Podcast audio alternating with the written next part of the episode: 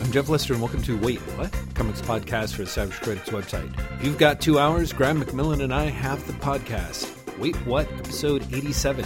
Oh, sure. It starts with seven minutes of me bitching and moaning about Skype, but then we've got a lengthy and spoiler filled discussion of the Avengers movie with only semi continuous, random seeming comparisons to Mission Impossible Ghost Protocol.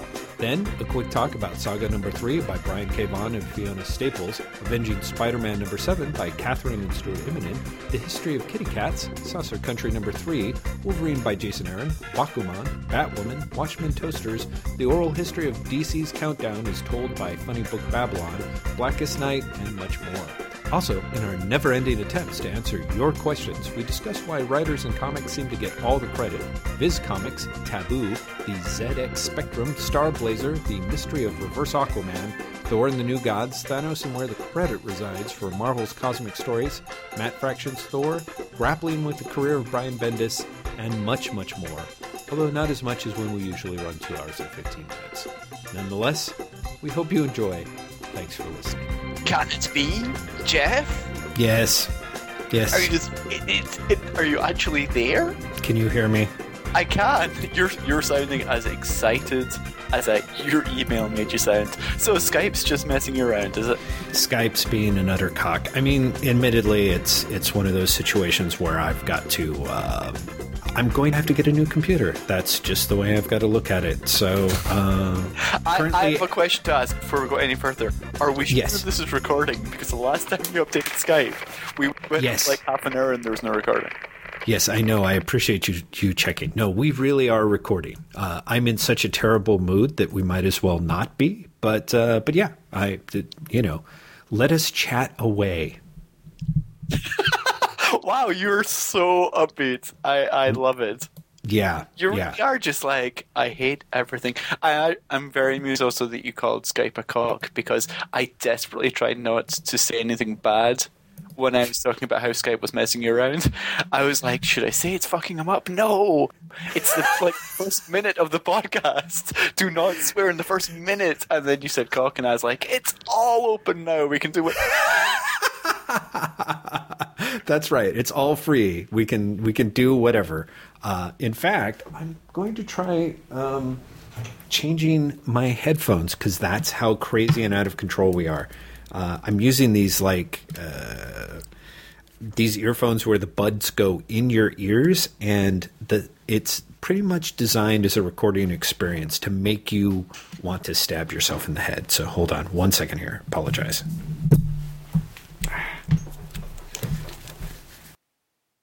Can you hear me? I can hear you. Can you hear oh, me? Great. More importantly. Yes, exactly. I had that moment where I'm like, "Fuck, I can't hear him," and then uh, I realized the mute was on. So, not that that should have really affected you.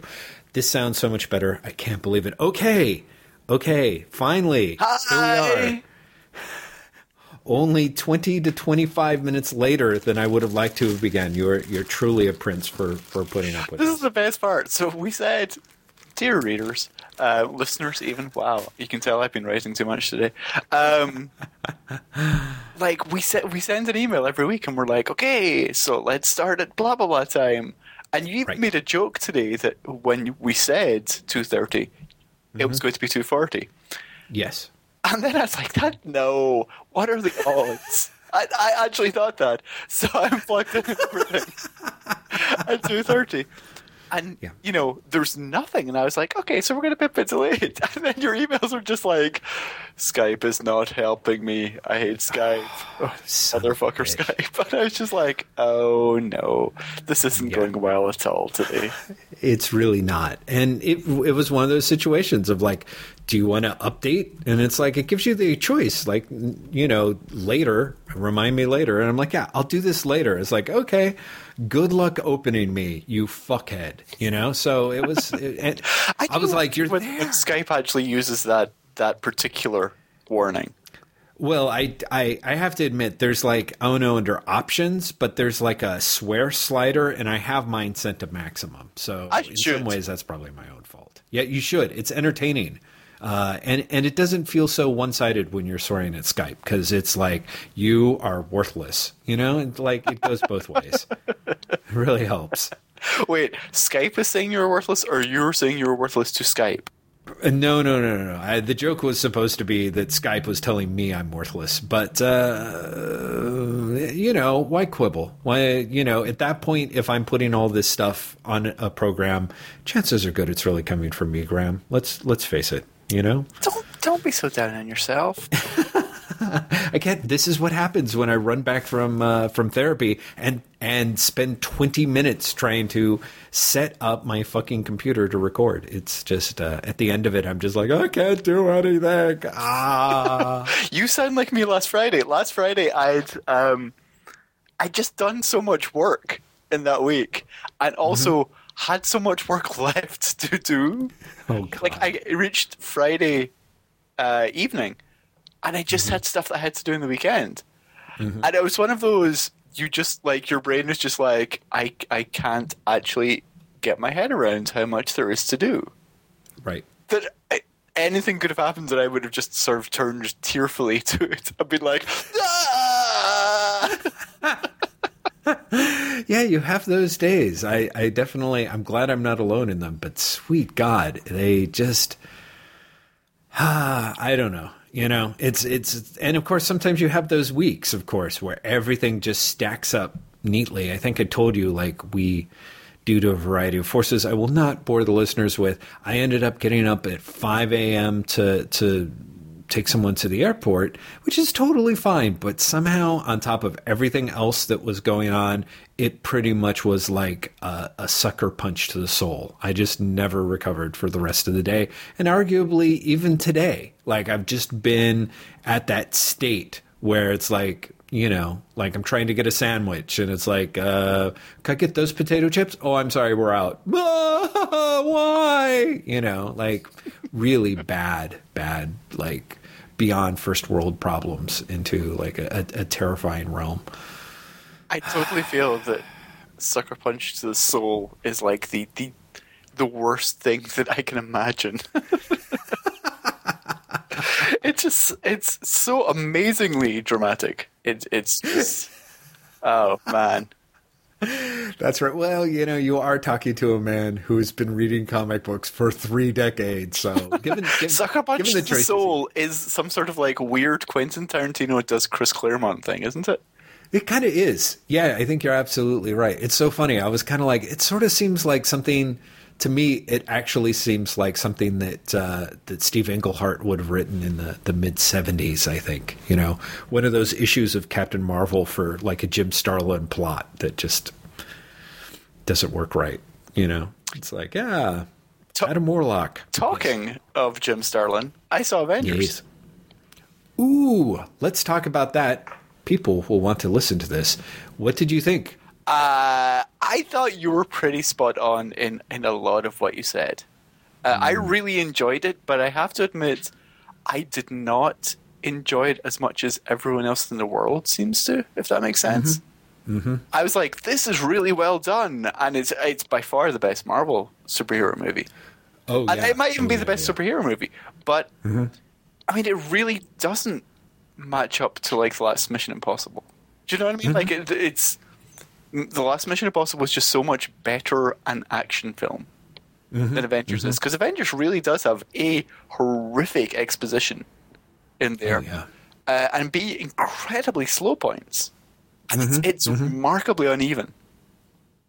Yeah, it's it really is uneven. You know, it's funny. For whatever reason, I did not mind the exposition nearly as much, and there is. There's a ton of it, and there's a lot of um, there's a lot of lingering that I'm really impressed that the movie. I, I suspect if I go back and see it a second time, that thing is going to drag like a son of a bitch because there's a whole sequence there that's that's essentially like the team has come together and is in the process of falling apart, and Loki's you know Smirking.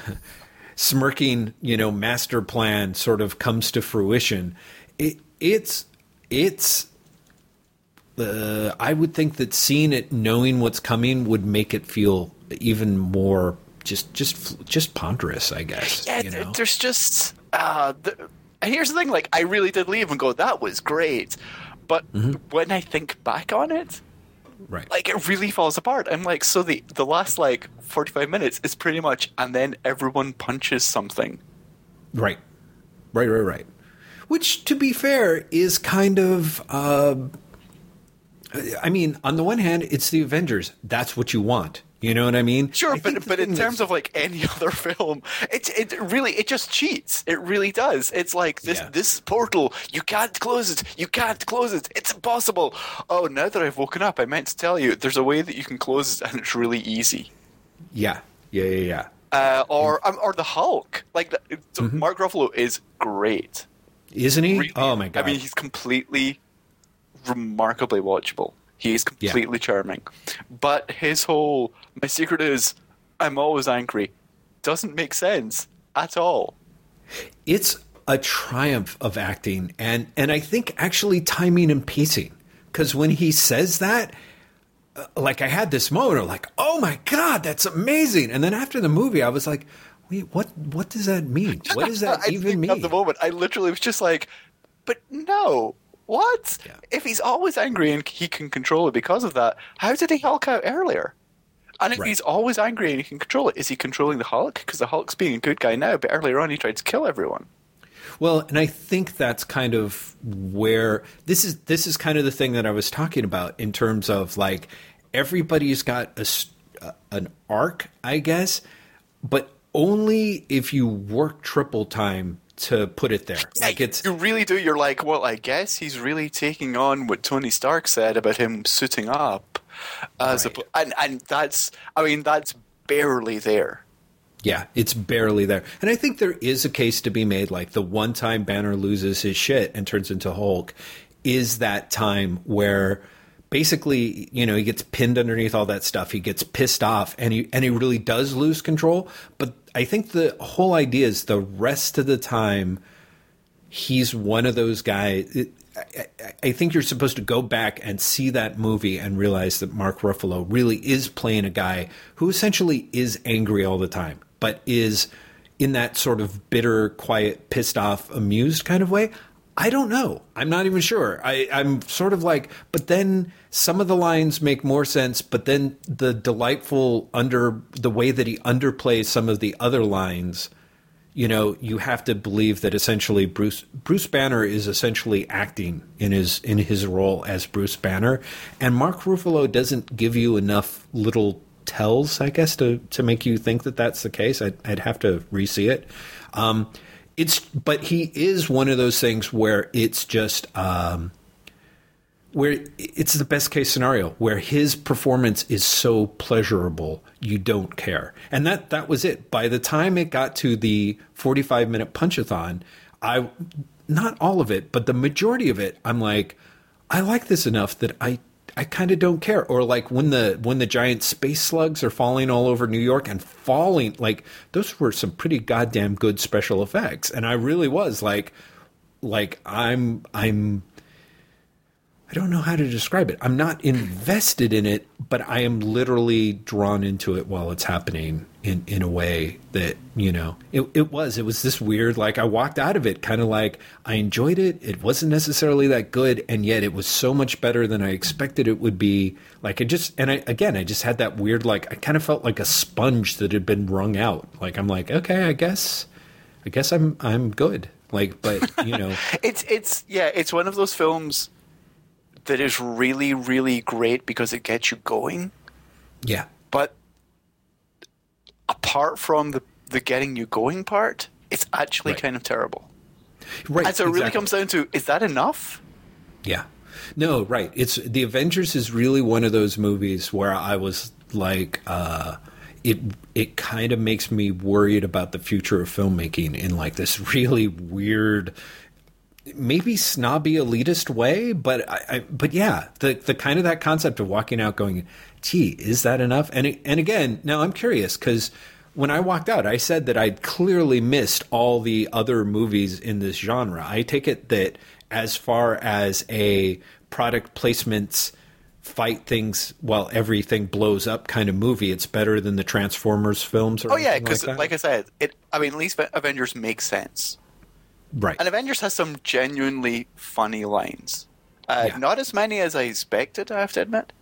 um, and it has some great performances. I mean, it, apart from Mark Ruffalo, I actually found myself really liking Scarlett Johansson, which might be the first time since like the whatever the film was that she did with Billy Bob Thornton.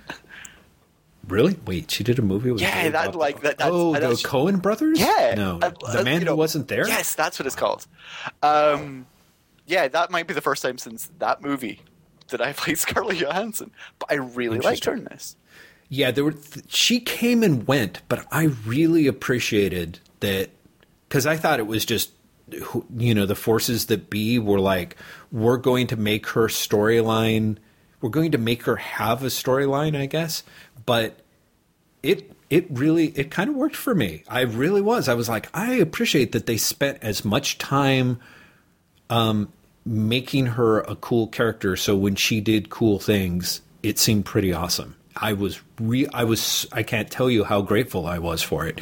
Um, there were times I wish she was a better actress though, like because Jeremy Renner, who has so much less to work with, um, he basically sold his performance uh, on the strength of like maybe two sentences. You know what I mean? I have, like he's like, I, I don't share the Jeremy Renner love, so I, I can't agree with you Mm. on that. I've never understood Jeremy Renner's success, um, and I thought Hawkeye was a oh, a disaster in the film. Oh, interesting. I didn't think that he was a success per se, but at the end of it, there because he really, you're just like, what does he have going on? And all they have is that you know that scene where she says something like, "Hey, this is just like Bangladesh," and he's like, "Ah, we have very different memories of Bangladesh." And just just the way he said it, it was kind of this weird, like, I don't know. I was just like, wow. I, I wish that guy actually had something where he could fucking act. Yeah, I, I, I really wish do. I wish that guy would the guy who had that line was in the movie, if that makes sense. Like the whole Exactly, where exactly. like, he's brainwashed. He stops being brainwashed because she punches him really hard, which is again one of those things where you're like, really, Yeah, yeah, yeah, yeah. really, totally. Um, But then, like, he's like, okay, you go up in the tower and tell us what you see, Mm-hmm. and it's like that. That's that's that's your plan. Like that. That's what he does. I don't know. It just there, there really are are horrible lapses in logic that they're just hoping you don't notice. Well, and you kind of don't while it's going on, and then afterwards you walk out and you're like, uh. But like, and again, like I said, it's still compared to as far as movies that aren't really movies go, it falls way behind Ghost Protocol, which again has Jeremy Renner as a complete cipher, um, but is absolutely you know kind of sumptuous and really enjoyable. You know, and this was What, what I was saying on the way home for me is Mission Impossible Ghost Protocol. Literally from the start, pretty much had me on the edge of my seat. Yes, Even in the slow parts, yes, there was enough unresolved that I was like, Mm-hmm. okay, what's going to happen? Whereas in the slow parts of Avengers, I was just like, yeah, can you get this over? Because, I mean, you know, there's another set piece on the way. Yeah.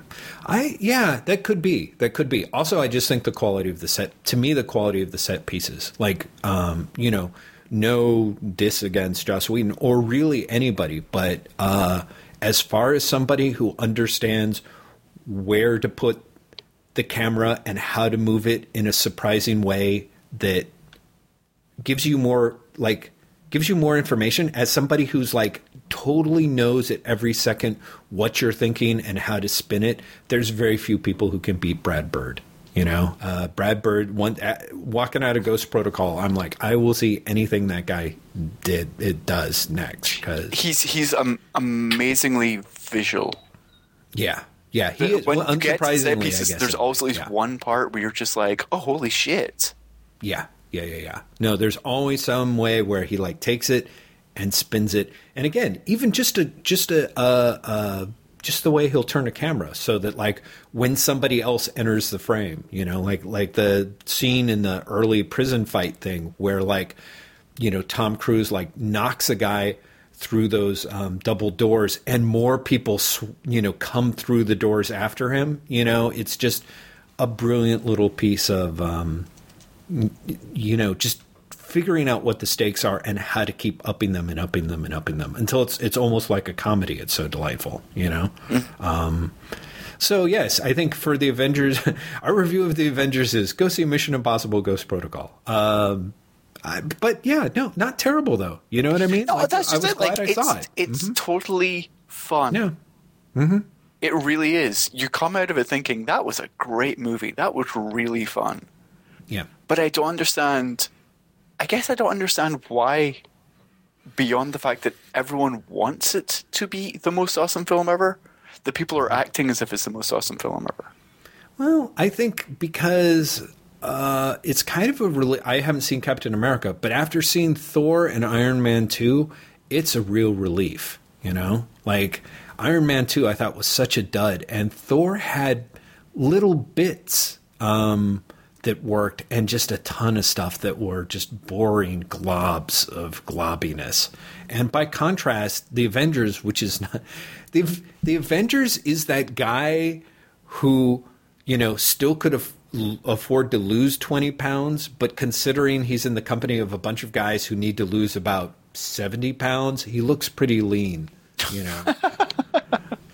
so I think that's I, part I the honestly think that's where we should leave our conversation about the Avengers because I think that's perfect. oh man, Yeah. backhand So- compliments ahoy! indeed, indeed. So, uh, speaking of compliments, and I'm going to do it front ended, uh, and I know we're going to do questions. I hope, but um, I really had have not had a chance to read any comics this week. I think I had warned you, except for Saga Three. But holy fuck, Saga Three is so good. It really is. The saga is just good. I mean, it's just really, really good. Every issue so far, there's been at least one moment where I've just thought, "Ha, that's perfect." This week, or this month rather, Lying Cat. I don't know Mm-hmm. Yes. why Lying Cat amused me so much, but I find Lying Cat. I mean, sensational character find of 2012 for me is Lying Cat. Oh, completely, completely. You know, I have to ask you. Um, maybe this is just me, but did while reading Saga number three, did you kind of get the feeling like this could be like a hell of a good web comic? I, does that sound like really weird? It didn't like, occur to me, but when you say it, I can totally see what you're saying. Yeah, there's just something about it where it, it's it's it seemed he seems to have it paced on three page sequences or something, and each one of those sequences is sort of en- entertaining in and of itself. And then when you smush it all together the way that he does in one issue, you're just kind of like it, it's a it's it's really just amazingly enjoyable and fun. But weirdly, this was the first issue where I'm like, it's just modular enough in the way that he does it. Um, and yet there's not really a lot of there's hardly any fat. There's it's it's all pretty lean. Um, it, it really moves quickly. Just such a good comic. For, i'm sure everyone out there is probably already already reading it but if not do yourself a favor and go pick up the first three issues of saga because it it it is um, it is it is turning out to be the brian vaughan book that i i think i've enjoyed just about the most except for the first volume of runaways so I was going to say, is it the Brian Vaughan book you've always been waiting for? You know, is and isn't. Is and isn't. Because there's a lot of stuff with it that. Um, one of the things that I like about it in some ways is because it's set so firmly in the realm of made upville. Uh, one of what I always thought of one of Vaughan's greatest strengths, which was um, really doing the heavy lifting as far as his research goes. Uh, you know, and then using his quirky dialogue to kind of um, sell you on like a, a, a, a lot of exposition, but usually exposition where you really learn something. Um, I would have thought that that would have been the you know quote unquote ideal Brian Vaughan. I would have thought that that that the Vaughan that I'm used to reading is actually very skimpy on story concepts, I guess, you know, and, and usually makes his scenes work through through, you know, his dialogue. And these are just sequences where um where he usually has some extra absurd piece um powering the scene that, that makes it an enjoyable read. So so yeah, I think weirdly enough, this is a Brian Vaughan that I would not have expected, you know, halfway through Ex Machina or after you know um, have you know even in the middle of Y the Last Man. This really reminds me. The closest this comes is again to me something like Runaways, which I always thought was more of an anomaly uh, in his work. Really, mm-hmm. Um, yeah, just strong stuff. So I completely agree. I think it's great. I think this week overall was not the strongest for releases, so I don't really think you mm-hmm. missed much. Uh, yeah, well, yeah, I picked up a few things, but haven't read them. But yeah, my my like I went in and looked at stuff, and I'm like, this is it. Like I, I basically picked up that first volume of Rogue Trooper. You know that that I don't know how long it's been out, but Hibbs had it on the new releases rack, and I'm like, oh, I could be perfectly happy trying to read, you know, a couple hundred pages of Rogue Trooper. So um, I, I pray that I'm not wrong in that regard. But yeah, you know, I, there wasn't a lot. Like even when it was like stuff like Wonder Woman, I was kind of like, really? I got to pick this up. Uh, I wasn't. I wasn't crazy. The it. best thing I read this week that wasn't Saga is actually mm-hmm. from last week. um, and it's the Avenging Spider-Man issue by the Immonens. Oh, oh, I'm sure that would have been incredibly fun. Uh, yeah, it's the Immonens. It's you know Kathryn Immonen. I just find a remarkably fun but smart writer. Mm-hmm. Uh, and what I really liked about the Avenging Spider-Man one is it has the really weird, sarcastic take on the quote-unquote Marvel editorial voice from the seventies that the AVX thing did as well. And so the story is actually called Whatchamacallit all mm-hmm. one word. And the first page goes an epic 20 page graphicanza from your pals at Marvel. and there's just there's something about that. It, it's I mean it's it's very um, it's very strongly a comedy issue. Do you know what I mean? Like mm-hmm. it's twenty it's a twenty page one shot of Superman and She uh, Spider Man and She Hulk together. Mm-hmm. Uh, and it's it is you know introduce the threat, have a ridiculous denouement, done. Get out of there. Mm-hmm. Uh, but just done really nicely. Very mm-hmm. fast, very light, very enjoyable. Uh, it, it's just a remarkably fun superhero comic. Right. So yeah, I, I, I was really surprised. The other thing I really like about it is the recap page, which is apparently written by the assistant editor Ellie Ellie Pyle. Um, gives the origin of of Spider Man, the origin of She Hulk, and then the origin of Kitty Cats because there are cats in there. And the origin of kitty cats goes little is known about the history of cats other than that they were first domesticated in ancient Egypt and might have prevented the bubonic plague if medieval European cultures hadn't killed so many of them for being in league with the devil. They achieved great the- theatrical success in the 1980s that inexplicably continued until the year 2000, but their greatest achievements came when they were the first to master the, all, all the star making potential of new media, and now they rule the internet as kitty cats. which is just spectacular. That's great. Also, that is the, really delightful. The previously, because it's it's a done in one, so there is should be no previously. Is previously things completely unrelated to this issue occurred in Avenging Spider-Man six, Punisher ten, and Daredevil eleven. But they were incredibly awesome and beautifully drawn things that it would be really be a shame if you missed out on. So while you're still here in the store, where no doubt you had to read this recap page immediately for the vital information it contains, you should see if they still have copies, which they won't, because it was awesome and you missed it. Never let that happen again. That's great. Ah. And so it's just it's this ridiculously fun, intentionally throwaway comic that mm-hmm. I, I, I really loved.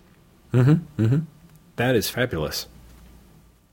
Says the guy who will never be able to read it. One day you will break your fast. One day Marvel will change and you'll be able to go back, my friend. Yeah, yeah that's probably. it. It's not like, you know, 10 years from now when that happens, you'll be like, I really remember that one issue of Avenging Spider Man. I might. I have a, you know, you can't you can't stay a comic reader for this long without an ability to fixate unnaturally on things, you know? So, we'll see. Uh how is uh, the Avengers versus X Men thing? Are you like I, that? I didn't read it this week. It, I, really? I, yeah, I, wow. it was one of those things where I was just like, you know what? I mean, I probably will at some point, but mm-hmm. I was mm-hmm. pretty much like, I've not been, I've not been enjoying it. Mm-hmm. Do you know what I mean? Mm-hmm. I was like, and it's it's a three ninety nine book. Mm-hmm, mm-hmm. no, Right. I, I would rather spend that money buying the Secret History of DB Cooper. Do you know what I mean? Like, so, yeah, it's, I I did not get a comic that I I kind of knew in advance I wouldn't like, Mm-hmm. and got a comic I was on the fence about instead. Great. Which was D- the second issue of DB Cooper. The third issue of DB Cooper. Oh, is it three? Yeah. Jeez. I have the first sitting around, and I liked it okay. I Yeah, I see. That was just it. I really liked it, and then I liked the second. Oh, okay. And so I was like, mm. is it worth getting the third? And I kind of like third. Okay, but I also kind of mm-hmm. feel that when it's done, it'll be a great collection to read at one in one time. Right. Right. Did you uh, did you pick up Saucer Country this week? I did indeed. And you liked it more than I did, so this I, issue? I'm sure I'm still liking it more than you do. um, it's. I, I still like it for all the reasons I liked it before. Um, but I also think that you're just going to have roughly 7 million problems with it if you read it. Mm. If not more. Right. Um, it is. It's possibly the first comic for a while that I've read and thought, yeah, the fact this is 20 pages, not 22 pages, is a real problem here. Mm, mm, interesting. Uh, because he's really trying too much for the space. Hmm, hmm. Um, which partially, you know, you could argue works for it. But mm-hmm. honestly, if he'd had another couple of pages just to flesh things out a bit more, it would be so mm-hmm. much better. Also, it feels like he's rushing the story. It feels like it feels like he's yeah. Um, There's there's things that are happening that feel very, and this will pay off in the third act, which for your third issue seems really early. You know. Mm-hmm. Uh, which makes me wonder if he has like a backup plan to finish the story really quickly if he has to. I can see that. I can. I mean, uh, who knows? Maybe. I can't imagine that. I can't imagine that DC slash Vertigo has gotten quite to the level of looking at the first issue sales and ringing up the writer, going, "Hey, good news! You've got eleven issues to wrap this up." But you know, maybe they will. Oh, I, I'm not sure that they're doing it as much as he's just being sensible. Right. Do you know what I mean? He's he's just like, I know what happens to Vertigo books these days. I'm going to build in the ending just in case I need it. Yeah. Well, I, yeah, exactly. So they can pull the trigger on it super fast if he needs to.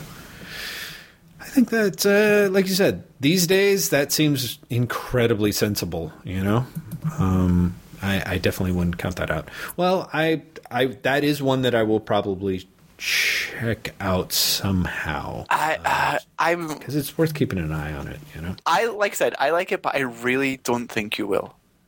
I think that And- everything that has frustrated you about the comic before Right. is there in greater numbers Oh, okay. Then, yeah. Okay. Then maybe not. So I and really think it would just you you come away going, I really want to like it, but I just can't. but I, re- I really do not. Uh, Manhattan Projects. Did you pick pick that up or no? I haven't picked any of those up yet. Oh, at all? Oh, okay. For some reason, I thought you'd read the first issue, and then uh, definitely want I, to say, talked I the to say second like, issue. wait, have I? I have, right? Because it's, it's No, maybe not. Maybe I actually walked you through the first issue and I- I- unpacked no, I it. I think in detail, here's and you went. I think you. Mm-hmm. I think you walked me through it. I think I read it after you walked me through it, though. I think I remember being like, "That's crazy enough. I'm going to read it." Because, Mm-hmm. for example, this week I also read collections of uh, Jason Aaron's Wolverine, in part because it was at the library and you keep talking about it. Oh, and you mentioned, of course, Bakuman in the mails email. I, so, I, I, um, yeah, I, I, I've been reading Bakuman, and uh, oh, the one thing I, I, that came out this week that I want to talk about really Yes. quickly is Batwoman, which I have officially dropped, but I forgot to take off my pull list, so I've actually read the last four, issues. oh, that's so um, funny.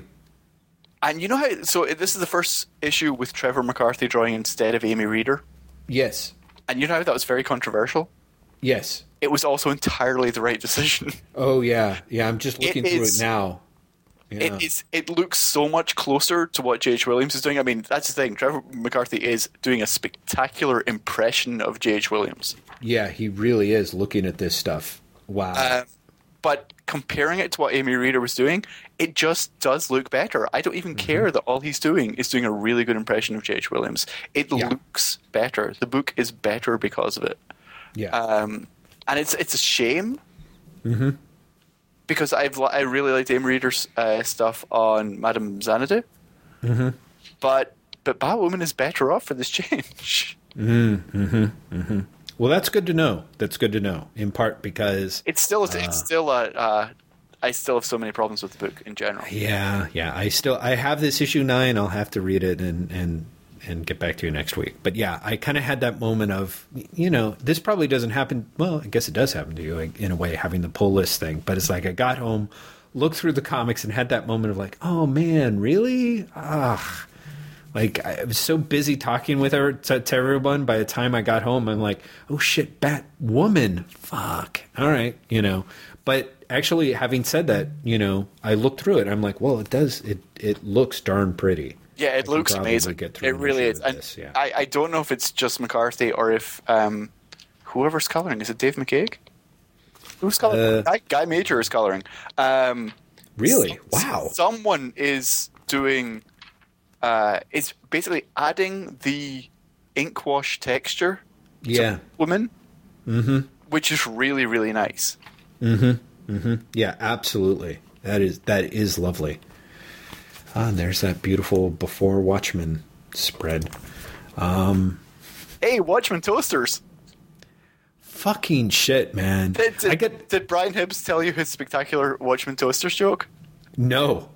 So uh, Brian Hibbs is emailing me the day the Watchmen toasters are coming out, and he's uh, he was talking about oh god some merchandise for a comic that I can't remember, and he was like, remember to include this in the onomatopoeia when you write it.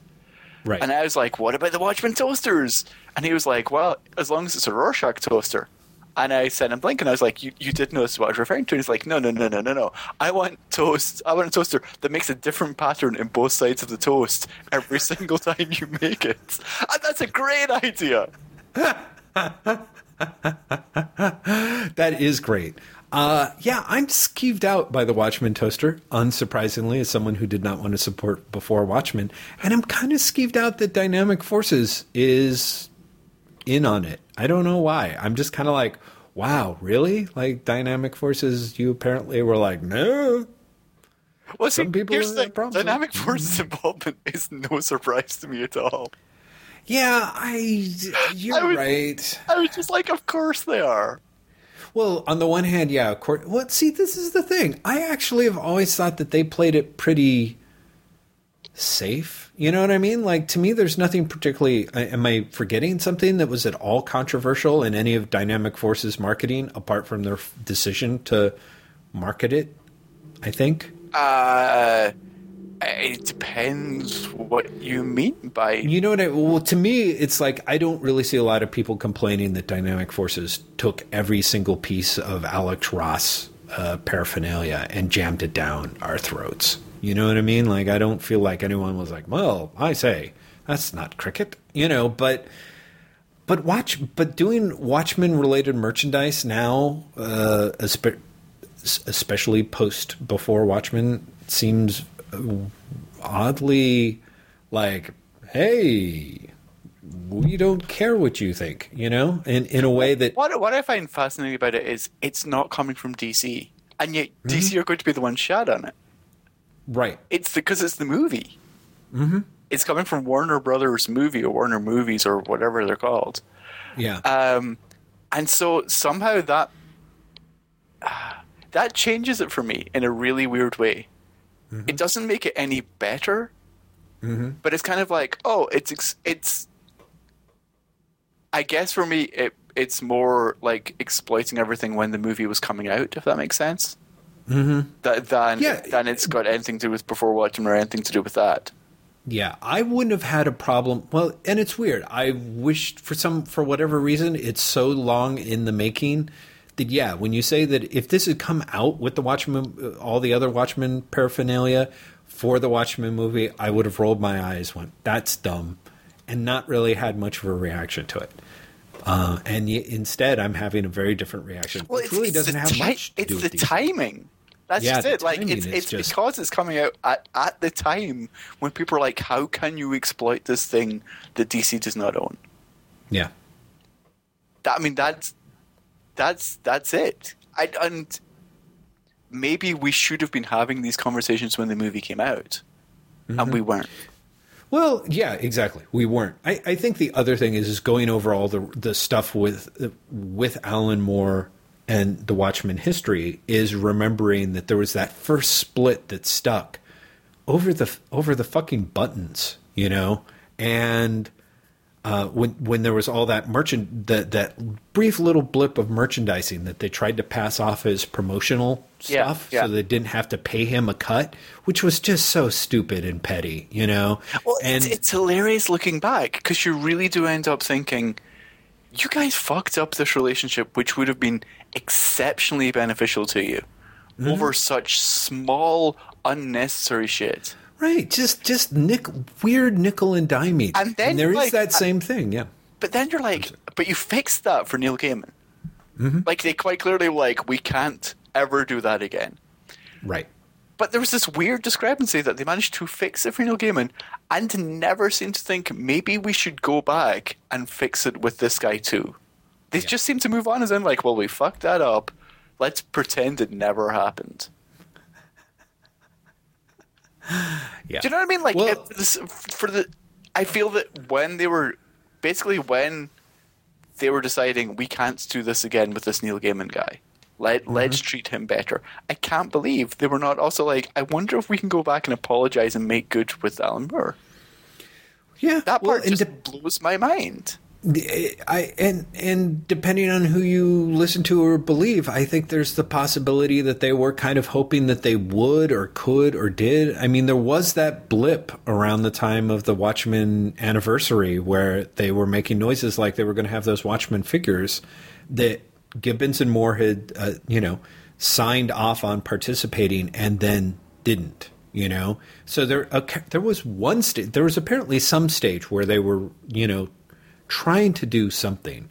Um, but yeah, now it's just on on full tilt. You know, fuck that guy. You know, and and the thing that I find creepy, Graeme, I'll tell you, is part of me wonders if the whole Watchmen toaster, the timing of it is really again to like screw Moore on No, merchandising, I- I like to make sure he doesn't get a cut of this toaster I thing. You know, genuinely think that's paranoia. I think that's Yeah. crazy as paranoia. I would maybe allow you to even vaguely suspect that if it was happening alone, but it's happening Mm-hmm. with like seven other toasters they're putting out. yeah. I refuse to believe that Warner's is like, let's suddenly do a Wizard of Oz toaster so that we can fuck Alan Moore over but hide it. I mean, that's just No, that's true. No, no, that's no, no. You're right. Just like You're really, right. No. Now you're looking for things to be upset about. I'm always looking for things to be upset about. Uh, yeah, no, that is true. No, it probably is just as simple as someone looked at the bottom line of those fucking Battlestar Galactica toasters and went, you know what? We made a shitload and a half on these. You know, um, we got to figure out ways to make more toasters. Uh, That being said, I thought that uh, Sean Witzke, who took the time on his uh, Tumblr, supervillain.tumblr.com, to dedicate almost an entire day to stray toaster uh, excerpts um, on the day of the, the Watchmen toaster announcement was pretty brilliant. I really didn't think that that was that was. Oh, while we're calling out blogs, Mm-hmm. um, people, if you haven't read the Funnybook Babylon Oral History of Countdown, oh, go and read it. oh yeah, yeah, That- oh, it's absolutely. stunning. Mm-hmm, Um, Yeah. To explain what that is, uh, it's Chris Eckert, right? It was Chris Eckert. Yeah, it is Chris Eckert. Chris yeah. Eckert. Chris Eckert did did a great job of going to find. It looked like all of the interviews he could still find that people Mm-hmm. who were involved in the creation of Countdown to Final Crisis had done before, during, and after the project, and Mm-hmm. excerpt them to create an oral history of the project that is mind blowing to see now. Yeah, yeah. Oh yeah, because it yeah it's it is it's one of those deals where and I have to tell you that was maybe the strongest argument um, against the for me the new DC. Like a lot of people have been like, "Why are you quitting Marvel but not DC?" And I don't know. It's been something I've been half thinking of, and I was like, "Eh." And yet, after reading that oral history, I was like, "Oh my god!" Like, there's a way in which this new Fifty Two, by being such a huge success, like the fact that the Dan DiDio who's giving those countdown interviews is the guy who's in charge of the DC universe now as it exists is kind of terrifying.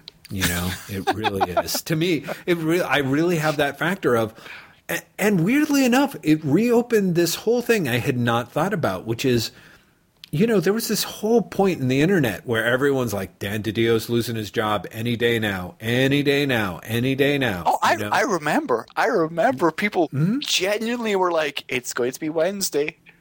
Yes. Yeah. Like people were that convinced. Yeah, yeah, absolutely.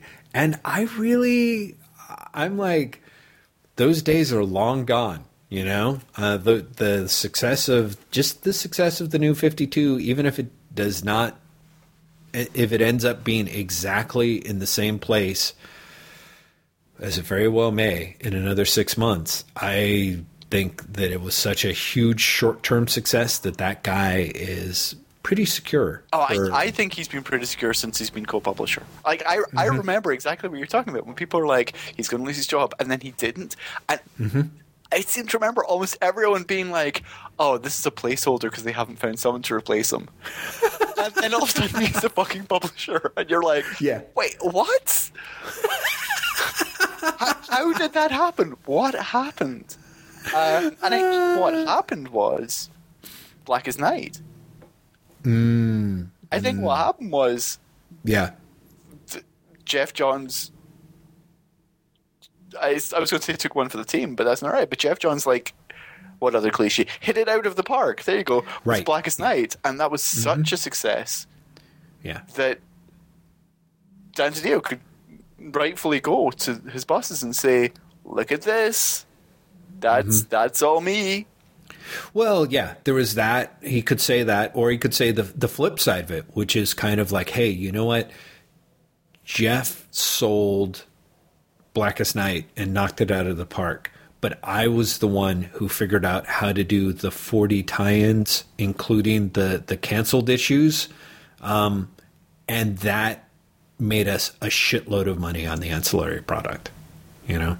Yeah. Because I don't think I could be wrong, but I really do not think that Geoff Johns' original idea was like, yeah, and then we'll, then we'll have an issue of Atom and the Hawkman where they're both zombies and fucking each other up, you know, kind of thing. Like I don't think he had planned for like canceled issues of, of God, what were some of the books that came back that uh, been dead? You would know, Bear. Uh, I want to say Battle-Ash might have, or there was a Battle-Ash story. Maybe it was it was like yeah, there was Western some Western thing. Yeah, I don't know. There was some. There was. Atom and Hawkman. There mm-hmm. was the Question.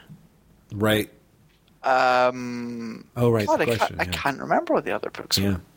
Yeah, I'm sort of like Wonder Woman. No, Wonder Woman was a miniseries, but yeah, they had those one shots, which really was this idea of you know DiDio. But to be fair, like that was a great idea for uh, for a yeah. stunt. Mm-hmm. Your, mm-hmm. Zombie, yeah, for a stunt. your zombie event, yeah. like reanimates dead books. That's a great idea. Yeah, yeah, yeah, yeah. And like I said, I could be wrong, but I sort of feel like that was DiDio, and DiDio's got this whole like, hey, the great part is because I don't care about quality, I can make sure that we can have a fast turnaround so we're really on our feet and responsive to the market with inferior product.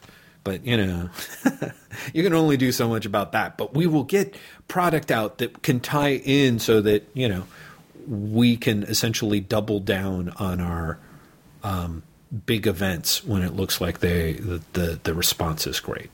Yeah, I, I I think I think he, I think Blackest Night uh, it's not like he earned the job from Blackest Night because he was by no means the only person there. But I mm-hmm. think Bla- Blackest Night coming after Final Crisis mm-hmm, mm-hmm. really did look like a spectacular turnaround. Well, I do have to say the other thing that's one of the many things illuminating about Chris Eckert's piece is Countdown was such a total, unbelievable fucking failure and turd, and yet, weirdly enough, it did a great job of being forgotten. You know, it either speaks well to excuse me, despite, you know, people complaining about how unforgiving comic book fans are, like sort of how quickly fans are willing to actually forget and move on. Or, yeah, in this case, that Final Crisis had so much going on and so much for people to talk about. And then they very rapidly did their sprint toward I don't know. It wasn't that quick a sprint. There's like a whole nother year between Final Crisis to Flashpoint to reboot, right? You mean Blackest Night? No, no, no. I mean from from the end of Final Crisis to when Flashpoint hits to the new Fifty Two. Well, is there's it, there's Blackest Night in between. There, there. Is it in I, between? Oh my god! Yeah. Why did I think that that was it, before it goes, Final it Crisis? Fi- it was Final Crisis, oh. Blackest Night, oh. Flashpoint. Uh, and I want to say there's maybe six months between Final Crisis and Blackest Night. Okay, then you're totally right. I'm I'm completely sorry. I think between Final Crisis and yeah, especially, especially Blackest Night, that's crazy. And then there's a year between Blackest Night and yeah, Flashpoint. Yeah. Wow. Wow. How a full year they... as well. That's the crazy thing. Yeah, well, that's it because they got 12 issues into the Flash, right? Because Flash was well, they also had no, but they also had. Well, Flash was also hideously delayed. But yeah, okay, um, thanks. I was like, how did they only get twelve issues out when it was like, okay, yeah, huge. Well, they they had the two weekly books, remember? Jesus. Or bi-weekly. They had the two bi-weekly books. They had Justice League Generation Lost and Brightest uh, Day. Right, right, right, right. Yeah, that's right. Jesus, Brightest Day and Generation Lost. My God, Graeme, I have to say, I, I a am both impressed that you remember so much of this, and b horrified that I remember so little of it. Like I was there, and I'm like, I apparently like I worry that the, my interest in comic books is speeding up my um, Alzheimer's and dementia by like 500 percent. You know? It's very possible. Oof.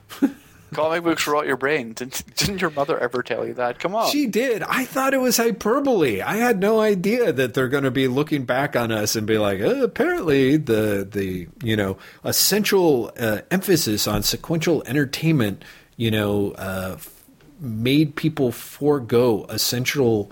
Uh, short term to long term memory conditioning impulses. And so, consequently, they just can't remember anything. Um, and they're always looking forward to what's happening in three months. So sad. but sadly, probably not untrue.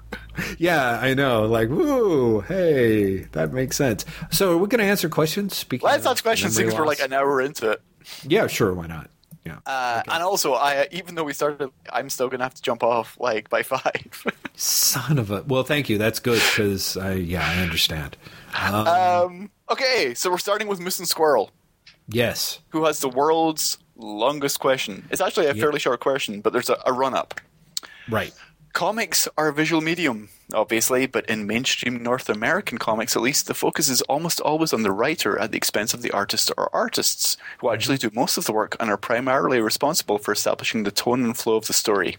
You'll hear hmm. people refer to Bendis' Daredevil or Morrison's All Star Superman more than they refer to Bendis and Maleev's Daredevil or Morrison and Quitely's All Star Superman, for instance, even though I can't really imagine either of those runs without their respective artists. Certainly, you never hear them referred to as Maleev's Daredevil or Quitely's All Star Superman. There seems to be this underlying assumption in mainstream comics that writing is what really matters and that artists are essentially interchangeable cogs that can be swapped in and out at will. We can certainly see the logical extension of this in Marvel's current attitude towards artists. My mm-hmm. question is this where do you think this cult of the writer comes from? Do you think it just comes naturally, that is, the writer really is with the most important aspect of comic production? Or do you think something else is skewing the way comic readers, critics, and the industry at large perceive the value of art and artists? He then says, to mm-hmm. give you mm-hmm. some time to think of an answer. My yes. own theory is that this stems from the assembly line nature of production in American comics, which breaks up the act of comic creation into a series of specialized tasks and essentially makes the writer into a kind of factory foreman, passing on orders from management to a team of increasingly exploited and undervalued workers. Okay. I'll take a stab at this, and then, unless you've got something strong to lead with. I don't have something strong to lead with, but I I have an idea as to why it might be. So you take a step first, and then I'll take my step. Yeah, so I would say that it is essentially uh, there's two super important pieces to this for the North American comic market, and the first part is related very much to the theory that you, you put forth, Moose and Squirrel, which is essentially that the editor is able to work more closely with the writer and um, also additionally, well, so for example, the writer pitches the editor, the editor, or depending on if you go back to the Silver Age, the editor hands the idea to the writer. The writer then develops the script. The script gets um, drawn, but there's usually a little bit of extra involvement because it's easier to actually fix the script than it is to fix the art. The writer gets essentially another step of interaction with the editor in that if things need to be fixed, sometimes the editor does it themselves, sometimes they uh, would go back to the writer. And so the writer and the editor are sort of more in cahoots and therefore slightly more likely to be, I think, recognized uh, and identified. Also, the flip side of that is because I think artists have um, arguably more marketable skills, at least for the level of quality uh, of illustration you used to see uh, from comic book artists.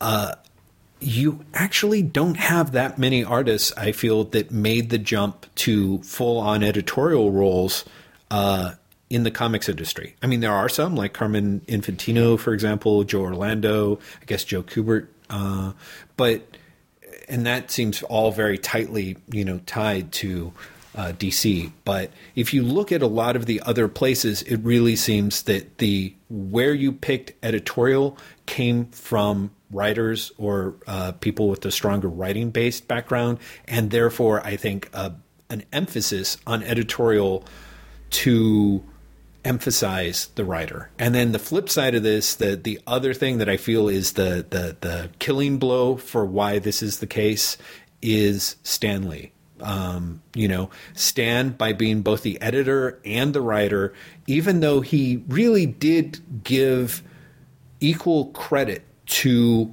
the artists uh, on his stories, you know, was Stan Lee and Jack Kirby present this, or you know, it's not like Lee was ever in huge letters and everyone was smaller, but Lee was there first, and I feel by being an editorial, he was able to create kind of a consistent voice throughout the bullpen pages, the letter pages. It even though Kirby, like you can't look at those books and be like, oh, you know, this is all Stan Lee. It was. It's really easy, I think, for people to believe that. And by that point, because Marvel sold so much and across so many different artists, of which Stan Lee seemed to be only the common component, I think that started to create the myth that the writer uh, was the mainstay person. Now, I, I should point out that we have a strong tendency. Again, if you go to the Avengers and you sit through the credits, there were something like a thousand people who worked on the Avengers, and w- uh, everyone I've heard in the popular discourse has a tendency to talk about it like it's Joss Whedon's Avengers. You know, the the auteur theory at a certain point has become very popular in uh, I, certainly American culture, but I think uh, across across the world and across most of the art forms, the the art forms that are always, always considered to be collaborative forms like theater or dance or music. Um, a lot of those, the more collaborative that they're seen, sort of the more pushed into the background they are. Even in music, there's a strong tendency to be like, oh, yeah, you know, sure, it was the Who, but it was really Pete Townshend was the power behind the Who, and if you didn't have him, you wouldn't have the rest of it. I think it's just a really commonly reductive form of thinking that uh, unfortunately gets heavily, heavily exacerbated in comics. But frankly, I really do think that you see it throughout popular culture anyway. The end. I feel like I should just be like, "You're entirely right, Jeff." I, I, 100% agree with you about Stan Lee being the constant at Marvel. Mm-hmm. And I think that Stan Lee, uh, by accident or design, and I think it's actually a little bit of both, by Stan Lee becoming Marvel, mm-hmm. uh, I think that really created the idea that the writer is the dominant force. Mm-hmm. Um, and in a weird way, I think Kirby leaving really Mm-hmm. contributed that to that as well because Right. the Amazing Spider-Man and the Fantastic Four and Thor all continued past the loss of their co-creators, Yes. with Stan Lee being constant. Even though Stan Lee didn't stay on that long after Kirby left in the Fantastic Four. That's true, but he was there for a long time. To me, Spider-Man being the flagship title is the big one. Like Ditko left Spider-Man, and it just got bigger under Lee and Romita, and it was Exactly. really, really You can easy almost to make the at point. that point. Yeah, Mm-hmm. you almost make the point like, well, it, it must be the writing. Yeah, Um, and so, apart from that as well, I think that a lot of the reason the writing gets so much focus is uh, self consciousness on part Hmm. of comic fans and on part of comic culture that comics Mm-hmm. have a literally a literal uh, literature. So I'll try that again. Literature Mm-hmm. They're they're, they're not just pretty pictures, and so I think Right. part of that is there's a really weird self consciousness of no, there's a real Mm. story. You know, it's it's actually important. It's not just you know, it's not just pictures. It's not just something that you look at. You read, that's a great point. and yeah. so there you by doing that you automatically devalue the pictures. yeah, yeah, Um, but you also right. up, and so you get to the point where it becomes uh, a you know a, a cycle that just repeats itself because Mm-hmm. the publishers are going to play up to that expectation. But by doing that, they do, they do exactly what you say, Miss and Squirrel, which is they devalue the artists Mm-hmm. because the artist becomes the uh, the writer becomes the only constant on the book. Yeah. Yeah. Yeah, I think there's actually a brilliant point that you're making there because if you look at, you know, European or comics throughout the rest of the world where there's not that kind of defensive, hey, we're not just kitty things, um, and therefore pushing the quote unquote literary angle, um, you get a lot more acknowledgement of the the role that the artist plays. To say nothing of the fact that depending on what you're looking at, um, you know, you're you move past the artificial um, industrial uh, uh, assembly line, and you start getting back to guys who are writers and artists, people who are allowed to to do both. Yeah. Um, so I think there's lots of reasons why it exists. Uh, but uh, for me, the big ones are Stan Lee and our own nervousness. But I think your point about the auteur theory is, is also entirely spot on. Hooray! So there's three. knocked that one. Okay. Al Ewing. I, I, I, for some reason, I'm doing all the questions this week. I, No, no, no. I've got it up. I'm Oh, going to read it because Oh, this Ali is such a. The, I mean, how anyone not from the UK is going to answer this, I have no idea. Al Ewing asks, "Where do you stand on the following topics?" Are you just going to read the topic and then I respond? Sure, I was going to read them all, but let's go one by one. Viz comic. Uh, I didn't even really read this comic that much when I was. Really? Yeah, I, I read it sometimes, but I was never massively into it. Uh, it's kind of awesome that it is what it is, if that makes sense. Right. This comics mm-hmm. sort of exists outside of comic culture, in part because like mm-hmm. it's sold in pubs. Do you know what I mean? Like it's sold in pubs and oh, newsagents. It's got its own mm-hmm. distribution network, which is spectacular. And so, even though it's really clearly a comic, somehow people don't think of it as a comic, Interesting. which Well, is, it's and- great. And I have to say, having only like I can at best remember the logo. I mean, Viz Comics is something that uh, I which I easily get confused with like Beano or Chips or something. Oh no, Viz, Viz comic is is is for grown ups. is it? This Okay. comic is really uh, scatological humor. It, it's it's really Ah. much like you know if you find the idea of a television presenter farting and then telling someone to fu- fuck off, Viz comic is for you. Well, I have to say, I just saw um, In the Loop on Netflix last night. Oh, this seems like a perfect segue. Spectacular. Yeah. Oh my god. I Are you? Wow. Oh, you don't have BBC America because they're showing No. the TV show that that. Um, oh, thick of it. Yeah. Is that on BBC America now? Yeah. Son of a bitch. Ah, that would be great to see because I had heard from people, among others, uh, Ian Brill and actually I think Abe, both huge early adapters on these shores of Thick of It. Uh, and I was like, yeah, I got to remember and heard good stuff about In the Loop. But the fact that it was on Netflix and especially the extra buzz around Veep, I was like, okay, we have to, we have to watch this. That was maybe the most entertaining two hours of swearing I have ever seen in my entire life. The- there, there, the- pure inventiveness of the cursing in that film is spectacular. And Peter Capaldi really really, pulls it off, doesn't he? Oh Peter my god, Capaldi yeah. so great. Oh my god, just fucking awesome. And and actually weirdly enough in in between all the swearing, all the really mean pop culture references, uh like just the fact that James Gandolfini who plays a Pentagon general in the movie, at one point he refers to him as, "Hey, General Flintstone." Like like Edie actually gasped. You know what I mean? Like that was like the most rudely dead on thing that you could ever say about James Gandolfini, like ever. Like it was brilliant. It really held to, like oof, hold, held no bars. Um, anyway, so Viz Comics swearing, I was like, if it gave us in the loop and thick of it, I I give it a thumbs up. It's it's you should try and track down a copy. I'm sure, like Mm-hmm. if you go into Green Apple, there's going to be a, a, a Viz, a secondhand Viz somewhere. I don't know, man. It, it, in the interest of dragging our, our answers out even farther, I just got back from Green Apple just today, and it's the first time I've been there in pretty much a year. Uh, and it's it's a weird place, Graeme. I have to say, because what had happened was I bought one of those like awesome Google offers where it's like buy ten bucks and get twenty bucks of of books there Uh-huh. or, or whatever, twenty dollars of merchandise. And of course, today was the day that damn voucher expired. I've had it for like six months. I'm like, okay, today's the day I go. And I just walked into that bookstore. I went into the annex for those people who know. You know, there's Green Apple is basically broken into two separate storefronts at this point. I went into the annex because that's where all the used books are, and also where the used graphic novels used to be. Although I think they they moved them. Yeah, I, I, Um, I think they moved them when I was there. Did they? Because the last few times I was there, they were. Oh no, wait. You know what they were? The used graphic novels are still in the annex. I just, I just didn't look at them. I just decided to try and drag up, dredge up for various reasons, like some old mysteries and stuff.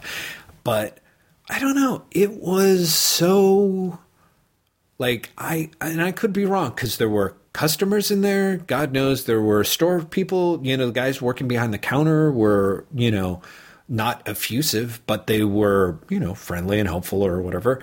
But there was just something about the way the this it was so jammed with stuff. And none of it was necessarily cheap, which has always been the green apple curse in some ways. You really have to hunt to find a deal.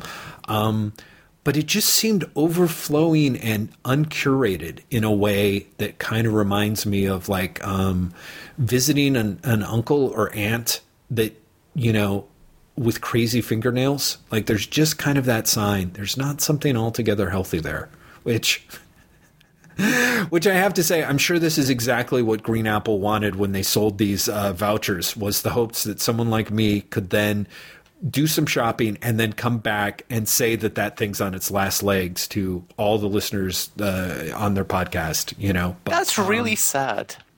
well. I, I love Green Apple. I know, I do. I and that's it. I walked in there going, "Wow, I used to love this place." And instead, I just felt I don't know, kind of nervous and depressed. It's not it's not it's somehow I don't know how to describe it. It's just not the same feeling as when you go into say Powell's bookstore in Portland. You know what I mean? There's something about it that just kind of doesn't quite feel healthy anymore to me, and I could be entirely wrong. And next time you're here in San Francisco, I think you should go and let me know if you think I'm being absolutely crazy and oversensitive. See, I'm, I'm not really nervous about that because I, I do love that place so much that I'd be really upset if it if it's turned into this terrible place.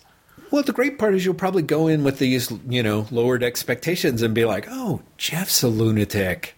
I got to remember to look at his fingernails the next time I see him." And then, you know, we'll be fine. But uh, bookstores, man, I really, really maybe part of it is my own self consciousness of like between having limited bookshelf space and my switching to you know shelfless or digital stuff. I just don't go into bookstores anymore. And maybe that's it. Maybe what was staring me in the eye was my own feeling of horrific guilt for not being a, a patron of, of Green Apple anymore. You've not been there, Farland. Yeah, I really haven't. And I used to be there. I, I, I used to all but live there, you know? Um, and so, yeah.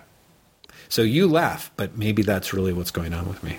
So, uh, yes. So Viz Comic sort of covered BBC Micro versus the ZX Spectrum. Do I have to First say of all, it's the ZX Spectrum. oh, It's sorry. it's not the ZX Spectrum. While Americans might read that Brits. and see that as ZX, it's the ZX Spectrum. it's that the is ZX. that is Yes. the way it is said. I'm really sorry, everyone. I know. I'm glad you wrong. totally. I was glad that I knew there were two different types of home computers. Yeah, so this this is what I'm going to say. ZX Spectrum because the BBC Micro is what you learned programming on when you were in Mm-hmm. school when you were my age, um, and it was always a chore. It'd be um, you'd be like ten, print hello twenty, go to ten. Run and it would just go hello, hello, hello, hello, hello. Like that's how involved you got. It was Yeah. really fucking dull. Whereas the ZX Spectrum, you'd plug it into a tape recorder, you'd load up whatever the game was, and you'd play for like half an hour with truly shitty graphics. So definitely ZX Spectrum. Yeah. Yeah. ZX. Thank you. I've learned a valuable lesson. Uh, I also would have picked the ZX Spectrum, although I would have said it wrong.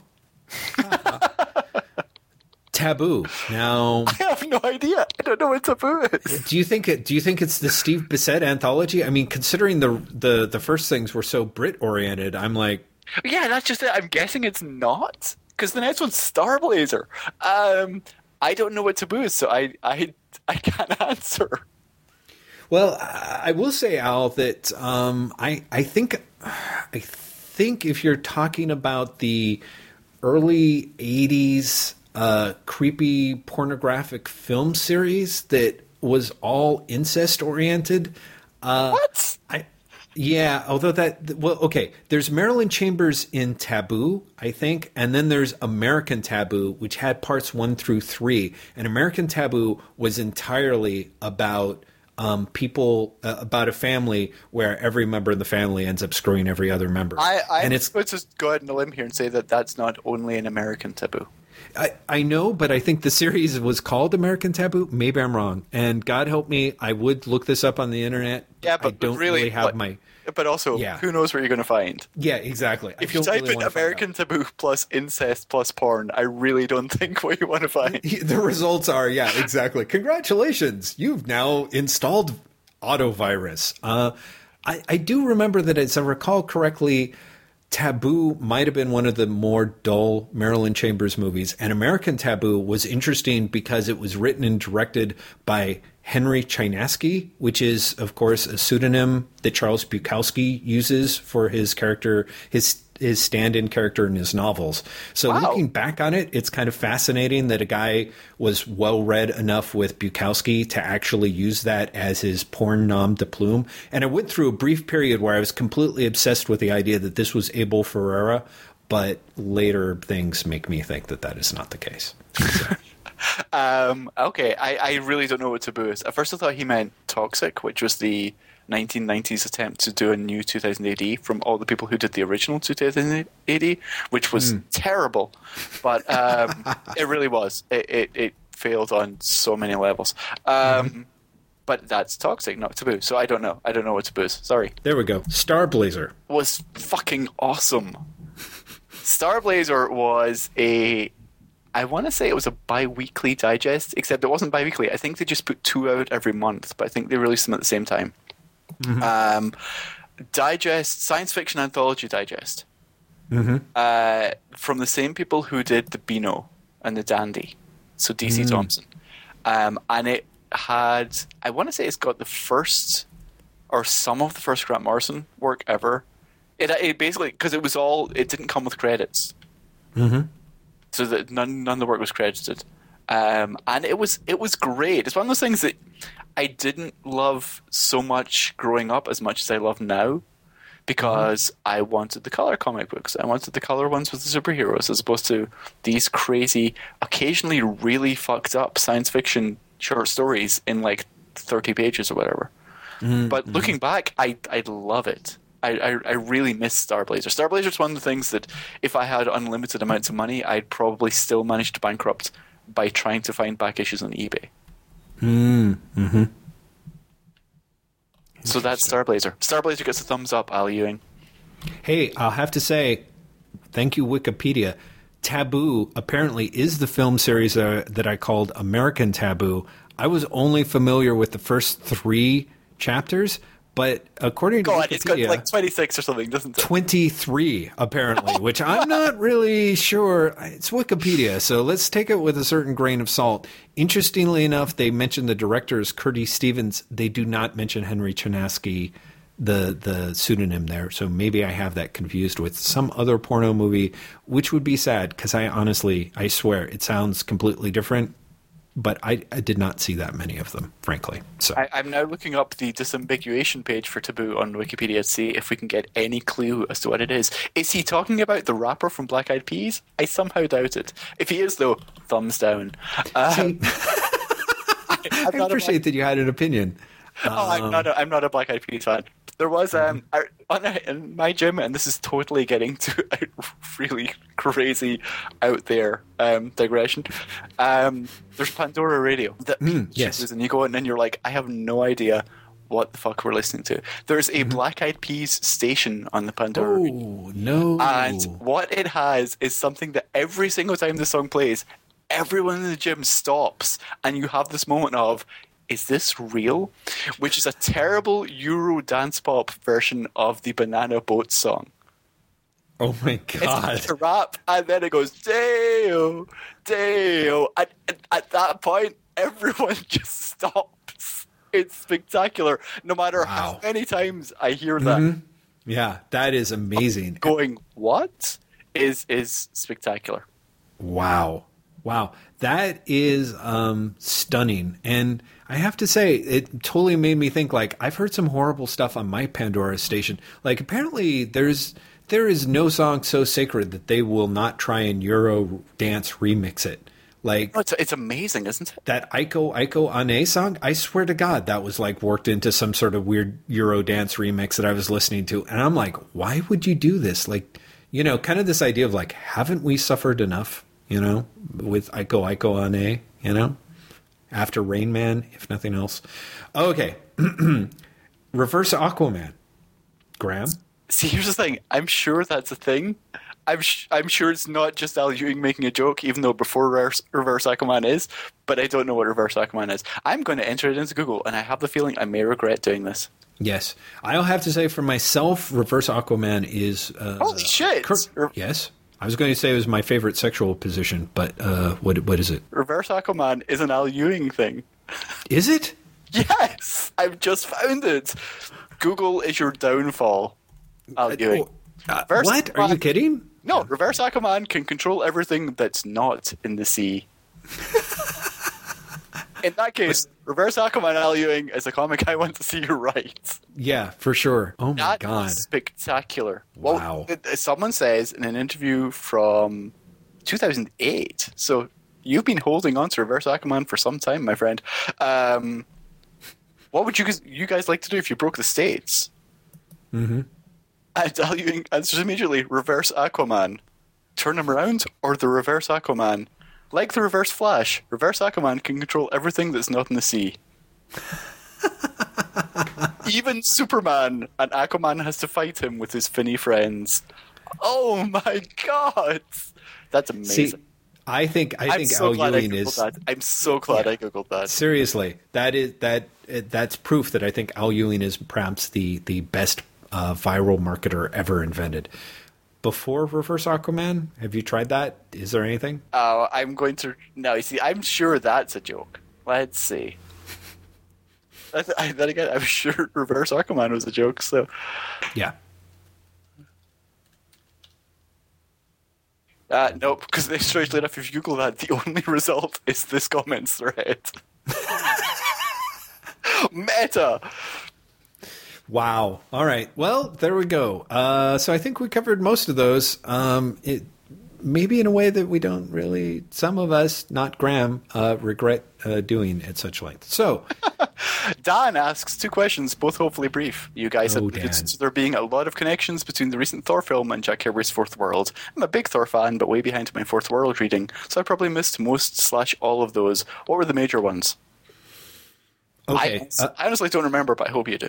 I do. I do. Uh, my big one, the first one was I really felt that uh, the Loki angle in the Thor movie borrowed much more from the fourth world, uh, the, the Pact. Wait, is it the Pact? Maybe it's not the Pact. Uh, essentially, yeah. Hmm? Yeah, it's the Pact. You're right. Okay, so in, in that that one of the things that makes the fourth world sort of go is the idea that um, a, as a peace plan, Highfather and Darkseid swap sons essentially. So Orion grows up in New Genesis, and Scott Free grows up on Apokolips.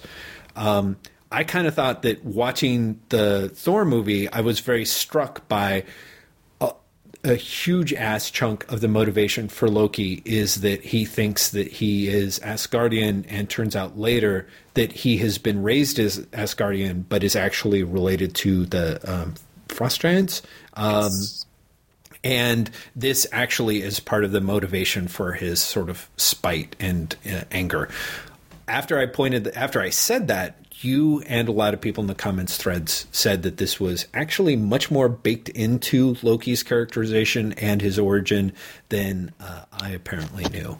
So, um, so there's that. The other thing which I caught that I'm very proud of myself and most people uh, has given me props for is the Rainbow Bridge sequence in the Thor film uh, is in fact a motherfucking boom tube the way that they do it in Thor, uh, it's not the traditional conception of, of the Kirby esque, you know, gorgeous rainbow across the sky connected to a city. It is literally a motherfucking tube appears out of nowhere and goes boom. And it still kind of blows my mind that A, they chose to do it that way, and B, most of us really didn't notice despite being huge Kirby fans. So I think those are the big things for me um, I think that you could almost say that Thor, the origin of Thor is so different. In fact, I will go and say the origin of Thor is so different in the movie than what's in the comics that you could make the case that is actually closer to the first issue of New Gods, where Orion ends up on Earth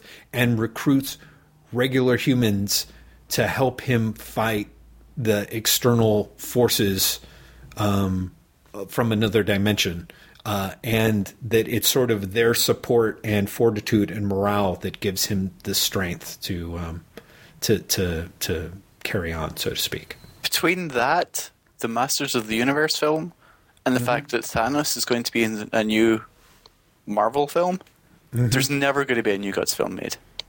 Oh yeah, yeah, or, or, or who knows? Maybe alternately, all those things will be a cumulative effect of like, are you kidding? There's got to be a you know a New Gods film made. You know, like someone's going to say like, hey, this is you know so clearly the source of blankety and blankety and L blank blank. Well, I, I think it'll run the risk of um, John Carter in that case. Yeah, well, just be like, well, I've seen this right. before. I think yeah, that's the problem. Right. This is like Thor with Thanos in it. Who cares? Yeah. In fact, I have to say, Thanos is going to be a ridiculously problematic villain for them. I think later on down the line. Yeah, I, I, th- I think the choice of Thanos is is yeah. um, is really interesting, and by yeah. interesting I mean potentially a horrendous misfire. Yeah, exactly. Like in, in a super nerd way, it seems kind of cool, but it could be awful in absolutely all the ways. Definitely, I can see why they kept to, to Loki because uh, because really honestly once you have it's so much it's so much harder to be menaced by you know a piece of CGI that looks like a piece of a rock you know? It's just not it's just that, not easy. that's just it and spoilers for everyone who hasn't seen the Avengers movie yet although I kind of think that if you haven't seen the Avengers movie by this point you don't really want to see the Avengers movie. And also you probably have had this spoiled before like in, Thanos looks terrible in the. the yeah, he does, doesn't he? He well, I mean, it's all sort of thrown together. I mean, honestly, his little messenger dude looked better than Thanos. Like Thanos turns around, and I've seen film comment threads where people who are not familiar with Marvel was like, "I was totally stoked that I recognized the Red Skull, although I had no idea why I had a different voice." And then someone told me I was wrong. You know, but yeah, he looks bad. He looks. Did he you looks see? Like really terrible. Did you see that that interview with Jim Starlin, which I caught up on? Yes, somehow? yes, yes. Where he was like, "Yeah, I knew it was coming because my friends who follow it on the internet told me." And someone was like, "Well, so what was it like seeing a sneak preview of it?" He's like, "I paid and went into the theater." Like it really was. I was like, huh. I mean, that really is, if you But want. really, but really, were you, huh? Were you not just like, well, yep, that's the way it goes. That's how Marvel does things. It is how Marvel does things, but it was kind of a wow. A, I'm really glad that I gave a ridiculous amount of money for charities before I went and saw this film. And B, I kind of wish that I'd either given more or stuck to plan A and like paid to see another movie and then snuck in. Because the idea that like Jim Starlin creates something and then you're like not even going to let him know, like not even, is, and then, uh, which would be fine if they weren't doing this whole like Thanos victory lap thing. Like, hey, this is isn't it great that we included this thing, this thing for the fans? It's like the, the, the victory lap is insane, and for them to bring him back in Avengers Assemble, the comic, Mm-hmm. is um, it's just what I really want to see, and this will never happen because the comics internet will not let this happen. Mm-hmm. But what I really want to see is an interview with Dan Abnett and Andy Lanning, where they go, you know, Marvel didn't really give any of your cosmic books any promotion, and they pretty much like pulled the whole rug out from under you and cancelled, even though you'd had stable sales for a while. How do you the feel about it? most stable sales? I mean, considering for Marvel, there were very few books that sold that constantly with so little promotion and that little burn off. You know yeah, what I mean? and and then to be like, uh, yeah, so we're, we're you know, Bendis has got these characters now, and we're kind of acting like you haven't seen them for years. yeah. I would love to see them just. I, I just love to know how they feel. Like- no, I just like- I just want to know how they feel. Yeah. Yeah, well, I had I have to say it because I think someone I think it was Chris Roberson was talking about in one of his follow up articles was saying like you know Dwayne McDuffie was talking about that stuff without any sort of vehemence whatsoever, and he got canned from DC. And part of me really thinks that would be the case with Abnett and Lanning at Marvel. That, that, that people would be like, it, it would not be cool for them to be like, yeah, actually, we're a little frustrated because we were supporting several different books and, you know, with constant sales and et cetera, et cetera. I just You said know? they're not working for Marvel anymore, and then remember, they totally are. They're writing New Mutants, aren't they? Yeah, I they think okay. so. so so they would totally get canned. Yeah, that's true. Yeah. Yeah. I don't know. I just, I just. I feel so sorry for them. In a weird way, I feel more sorry for them than I do for Jim Starlin. it's true.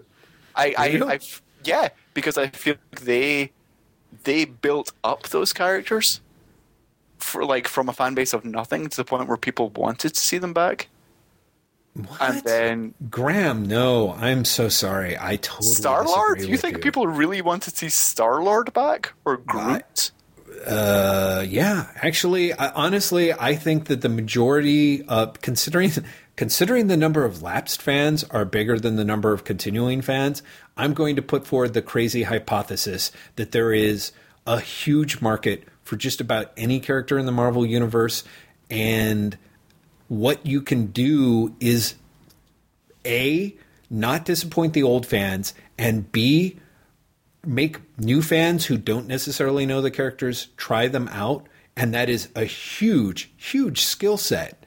Um, but it's really, to me, kind of frustrating that you sort of changed uh, the goalposts from Thanos to Star Lord.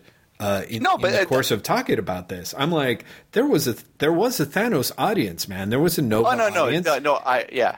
I, I. I was really talking about the Guardians of the Galaxy thing. The fact Oh, that they're like, we're doing Guardians of the Galaxy. Okay, well that's that is I think that is a good point. Although again, part of me is like Guardians of the Galaxy, they've got enough of uh, you know, between the 70s and and more importantly the early 90s, I think when they were much bigger when what Valentino was on the book among others. I really I I don't know. I'm not. I'm not really sure. Those those audiences. I don't really think of Marvel's audiences as coming from nowhere uh, anymore. I think, sadly, I I think you know. I think you can build up an audience, but I think more often than not, there's a lot of people reading Marvel comics who are like me, who are like, ah, boy, I would love to read Wood God, but I just don't think it's going to be good. You know, which is dumb because it's fucking Wood God. You know. Well, what what is funny when you're talking about you know don't disappoint the old fans. Uh, Something else I read this week was the Mighty Thor Volume One, the collection of the first I think six issues of Matt Fraction's thing. Oh yeah. hmm Um, not his first Thor bit, but the when they relaunched the book.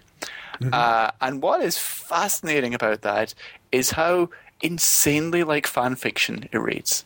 Mm. Not one character, not one character is in character from what you consider their classic persona.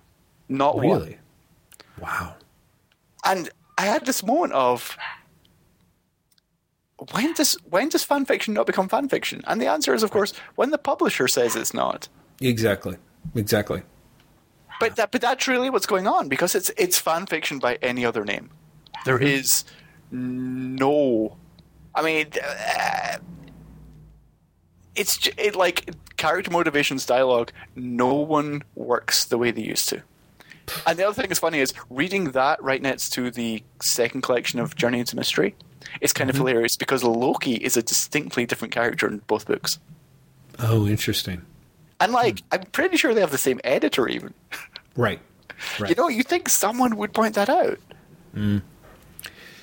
It's a shame because, of course, for me, I mean, before I jumped off all Marvel stuff, I I was very happy by Kieron Gillen's Loki, and it's hard for me to imagine being in a situation where people would be like, "Yeah, um, Matt, you got to make this a little more like Kieron's version." You know, I mean, maybe stop that make- could happen. Stop but- making him like this nervous child. Mm-hmm. Mm-hmm. I don't know. Yeah. It's just it. It was. It was just kind of fascinating because Mm-hmm. it really was a case of, you know, it basically. Do you remember you read for, uh, Fear Itself, right? Yes. So you remember how Fear Itself was had Thor being like, "You're always a pain in the ass." Mm-hmm. That's that's Thor in the Thor book now. Mm-hmm. He's like, "What the hell is going on?" And you're like, "What?" but get this, because he's Asgardian, when he says hell, it only has one L. Do you see what he's done there? Do you see? Do you see what he's done? Um, yeah, so it's, Graeme, it's that sounds really bad. Oh, it, it, it is. Don't worry. Um, yeah, it's it's it's it was a crazy, crazy book, but it really was a moment of Thor has been in pretty continuous publication since his career, like what for fifty years now. There was a long period where he wasn't, but let's say But, it was easily really the like majority of that three 50 yeah, years. like Right. four years maybe he wasn't, and even then Right. with like flashback series. Sure. There might not have been a regular Thor book, but Thor would appear quite often. Mm-hmm. Yeah. Um, the Thor that is in the Thor comic right now appears to bear no resemblance beyond having long blonde hair and a hat that has wings and a red cape to the Thor that has appeared in maybe any of those other comics up until 2000, let's say 2007 that's kind of staggering to me. Mm-hmm. Mm-hmm. Yeah, well, I mean, and there is that thing. Uh, I don't know. Thor is, I on the one hand, super super problematic. If you look at that forty six years of Thor, you have to take into the account like it took it took Stan a, and a little bit of a while to nail down the dialogue. Not not nearly as long as it took him with the Hulk. It's amazing to look at the origin of the Hulk and see how uh, mutable that character is Yeah, for such a long time. Yeah. You know, like it took a long time.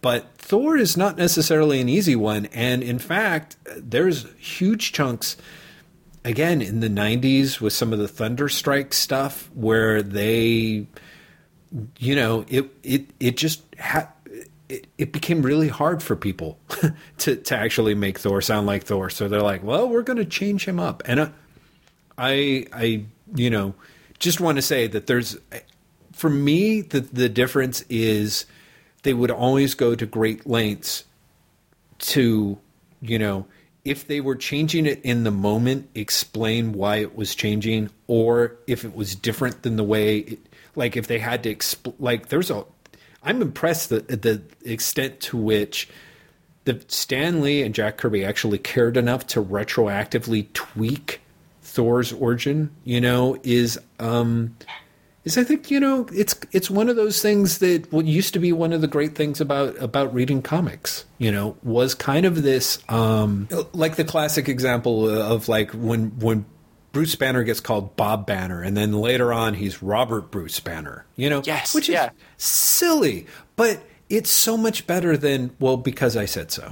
Yeah, there's know? there was so much of a desire to make it work Mm-hmm, that then there just wasn't. Yeah. Then it really That- did just become, well, this is this is the way that this guy's writing it. And so what's happened is, Mm-hmm. superhero comics, shared universe superhero comics, have gone from this is what's happening to every Mm-hmm. single comic is being told by an unreliable narrator, and you have to pick and choose what you want to believe. Yeah. Right. without them ever actually saying that. But then you'll see, like you know, Tom Brevoort's Formspring, which I can like. I am a addicted to, and b continually feel like he should be given hazard pay for. Mm-hmm. Um, where pretty much he is just like you know, I'm sorry that didn't work for you. You know, you can't take it literally. Blah blah blah blah blah. And it's just, I don't know. I just feel something is wrong when you have to spend that much time basically being like, okay, so that's what's in there. I'm, you know, eh, yeah. Well, uh, I do think I do think there is a, a my as poorly as they've handled it um, because it becomes easier and easier to go to every time. DC's reboot button. Um, I think that's helpful. I honestly think that you can because there's just another way. There's no way to have 50 years of comic book continuity you know it's like it's like building something where the building materials literally can't handle that much weight. It just collapses in on itself. I mean i know i've said this in other places and i'm sure in this podcast but you know there are times where part of me is like man the marvel universe like because they've gone this long and I think they feel like oh we don't we don't need a reboot and who knows we've talked about there being a reboot at the end of, of Avengers versus X-Men it seems so constant that Marvel is now defined by no we don't do that because our continuity means something and yet continuity doesn't mean anything.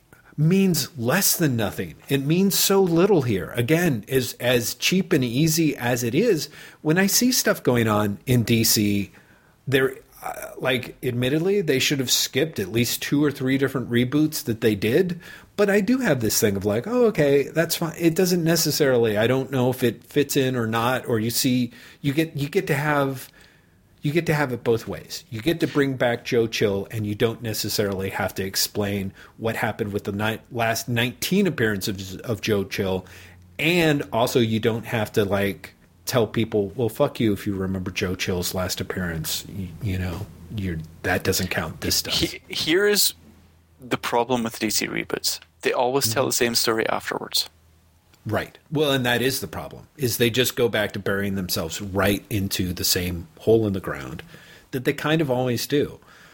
I would like to think that that would not be the case. Part of me, I think we've talked about this. This idea of the best case scenario is if if Marvel just reboots their universe and then doesn't set things at ground zero, doesn't tell the origin story or the Spider Man year one story or any of that other stuff. They just have the adventures happen. Maybe the things are renumbered or not. And everyone just knows, you know? And then it just gets a little less. Um, you know, th- otherwise it, it just the suspension of disbelief is too difficult. And unfortunately, again, there are guys, and, and Fraction really is one who uh, has overplayed this the last couple of years of like, well, you got to suspend your disbelief because that's what happens, and listen to me because I'm the one telling the story. You know, Yeah. the and yet it happened. See, is right there in the comic book, which just doesn't work. Oh, Dan, remember when you thought these questions were going to be hopefully brief? Hey, okay, here, here's the last question, and it may have to be the last question for the day, looking at the clock. Any theories as to how Bendis has been able to keep it going on Avengers so long? Is it pure marketing? Is it the constant Avengers focused event cycle? Or are there people out there who really like his cliche ridden faux Tarantino dialogue and reliance on Deus Ex Machina? Do you want to take a crack at this first? I think you should take a crack. At Uh, I think it's all of the above.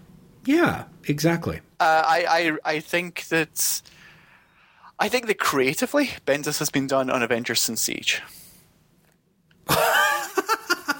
Seriously, I think everything that comes after Siege has been he's been spinning his wheels or trying to come up with a direction.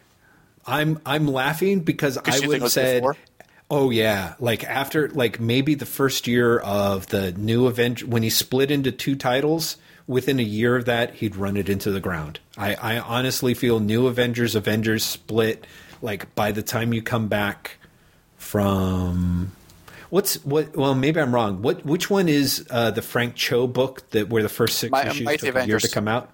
Mighty- yeah, I, I would say at pretty much after that first arc of Mighty Avengers, he was done because I remember that one in particular because that wrapped up. I mean, all of the other stuff had wrapped up not well, but in a way that was excusable. But I honestly think when he split and he was trying to do different things in New Avengers, uh, and then and then that just was over. Like it, I don't even think he went like six issues with that of the whole like oh I'm going to try different storytelling approaches. By the time you got to the end of the Ultron thing, I think he was just like okay that's it I'm done, and then he just kept going. I, I'm just. Uh, I think the reason Bendis is still in the Avengers books is that they didn't know what to do with him if he left. Does that make sense? And I, I think the same is actually true of. I think the same is true of Captain America.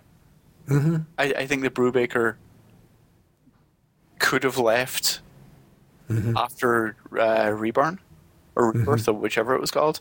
Um, Right. And I, I think there there comes a don't mess with a good thing. I think mm-hmm. that at some point that turns into can't mess with a good thing. Yeah, and I don't know. It's tough. It's tough because on the one hand, there's part of me that in general appreciates long runs by writers. You know, good example Peter David on the Hulk when they pulled him from it. I don't think they really necessarily needed to pull him from it. Brubaker on Captain America. I think from you know from what I saw up until the point where I was picking up the Marvel stuff, I don't really think that he was his books were getting any worse. I think he got I think Brubaker got overextended, and I think that's part of the problem with Bendis as well. I think I think the the other thing that's mentioned in uh, that that is not mentioned in Dan's question that I think is important is the constant Avengers focused event cycle. Part of me is I feel that Bendis has always had a hand in shaping that event cycle. You know what I mean? Like I really feel like a lot of the last couple of events you mentioned Siege, but uh, even Secret Invasion was very much his event. You know, and he really had a bunch of stuff built into that. So it's always the Avengers are really cooked into the event cycle. They're cooked into the event cycle by Bendis. You know, both as guy doing the Avengers and as guy with a shitload of clout sitting there at the at the editorial summits. You know, so um, I just I I mean, and the books, the way the Marvel's cynicism with sales goes, I think honestly think they believe um, which is a shame because when you look at something like you know what Abnett and Lanning were doing with the cosmic books, is they just believe that all books slip. You know that the marketplace only responds to artificial stimulus, and so Bendis doing Avengers, even if even if it's selling, you know, half of what it used to, they're like, yeah, but you know, you can goose that up with artist changes and events and new number ones and alternate covers, and really, you're going to get that for any book that sells. Uh, I don't know, you know, if you want to sell more than thirty thousand copies of a book, And I could Exactly. be It, beco- it becomes that's what a book does. That's what a book does. Exactly. So, uh, so I think there's not that kind of concept of like they don't see the drop off where like Bendis is doing a book and you know if it's if it's five years or eight years later and he's selling half of what he used to, they're like, well, that's pretty good because if you look at, I don't know, you know, I was going to ironically enough say, Brian, you know, Moon Knight, but I was thinking of the pre Brian Bendis run on Moon Knight.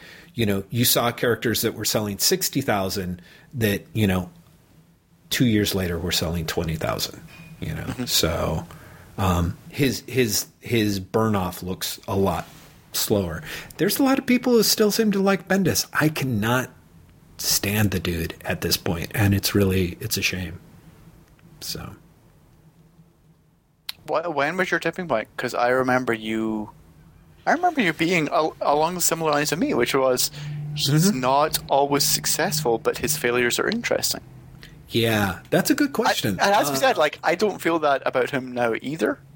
right. And for me, the tipping Right. point honestly was the heroic age, Ah, like that era, because that was also the time where he his um. As far as I'm concerned, his Ultimate Spider-Man was beginning to go down the toilet because he was preparing for the, the death storyline. He was just like, Mm-hmm. "Oh shit, I've got to wrap shit up." Right. Well, you know, i it's a good question. I would have to say, Avengers. He would. Ha- I I was willing to give him the benefit of the doubt, as in I felt like okay, he can't really do team books, but he his heart is in the right place.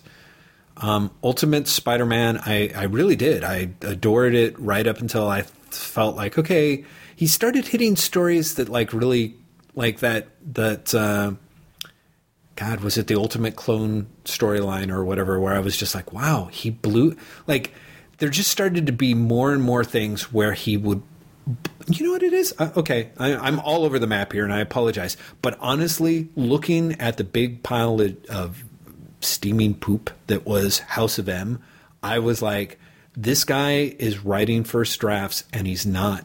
He's not redrafting. And I started seeing that in more and more of his books. It wasn't a problem. House of M was not a problem, I thought, of where with Avengers and things where it's like, okay, he doesn't know how to handle that many characters. He can't compact the dialogue, and so everything runs long. Um, I really felt that that at the end of House of M, where he had he had to introduce Layla Miller to make everything work, and he introduced he basically went, took three issues to get the story going. I just went, yeah, he doesn't he doesn't know what he's doing, and he's not being supervised anymore. You know, he's he just got too far out of his comfort zone. I think af- after House of M, I started looking at him with suspicion with everything that he did. And it took long enough. Like, I guess if Powers had been published regularly enough, maybe I would have, because that was the last Bendis book that I dropped. Um, maybe I would have dropped it much faster if it had been published more regularly. But essentially, bit by bit, piece by piece, a crucial bit of faith that I had in him just fell where it wasn't worth the experimentation because I re- I felt that that was it wasn't experimentation it was just the undisciplined doodling of someone trying to keep themselves entertained while while cracking out the next script. Instead of moving on with the next question, I'm going to jump off of what you just said and Yes, please. s- say the thing that I have wanted to, but realized would be really stupid to say in Blog@Newsarama all week. Yes. 2012 is Brian Bendis' shitty year. Hmm. AKA Jessica Jones isn't picked up. Powers is Right. not going to be picked up at FX. I mean, I don't care No. how many times he tries to spin it, it's not. Uh, and he's leaving the Avengers books, and whatever he does after that is not going to be as big a success. Like, Mm-hmm. Oh, I don't things so, yeah. have peaked for him, and this Yeah. is the year where things start not even going badly, but just not going well in the way that he's Yeah. Mm-hmm. used to. And I kind of really feel sorry for him. Yeah. I don't. I I, don't think he's going to be able to deal with it. Oh, that's not true. He'll deal with it fine. I don't think he's going to know what hit him immediately. Well, or he'll come to the wrong conclusions. I think. I mean, that to me, that's the problem. Is is that it's not. You know, we just, you know, there's that that. um I always think of it as a, as a the the existentialist term of the element of opposition. Are you familiar with it? No. Yes. If I remember correctly, and I probably don't, Sartre defines the element of opposition as everything that we are not, essentially. Like we are what we are because we're not, you know, it's like I'm not this chair, I'm not this table, you know, uh, I am what I am. And he uses it actually for his definition more of objects because Sartrean definition of freedom is and and and and um, existential freedom as embodied in human personality is. So what you're saying is, Aquaman is defined by the reverse Aquaman. He is. Aquaman's defined by the reverse Aquaman. Uh, uh, things are defined generally by what they're not. And what hap- what helps, I feel, for people, even though we're in theory, uh, uh, you know, exempt from this, is the restrictions on us can actually focus us and make us more complete. And the the irony is, as we fight to be get more and more freedom, so frequently that ends up essentially removing the things that made us great you know and I, I, I kind of feel that that bendis is like if there's ever anyone who embodied the term victim of their own success it's brian bendis because at every step of the way working within the system he did some pretty awesome stuff even working against the system he did awesome stuff but once the system changed to essentially let him do whatever he wanted. I feel his work became weaker and flabbier. He became more and more overextended. He didn't say no, he didn't restrict himself. He wasn't like, okay, I'm only going to write two books. He's like, you know what? I'm part of what's great about me is that I can write six books. You know, I can write six books a month and it doesn't affect the output. Now, his definition of what affects the output, in order to believe that, you have to ignore the Deus Ex Machinas, the bad dialogue, the poor pasting. You know. Well, well, that that's just it. Like his definition of what produces the output is, I managed to get those pages out, as opposed to I managed to get those pages good. Well, that's it. I mean, his thing is, is, and again, he defines himself by, but no, look, I was still doing interesting stuff with the page layouts.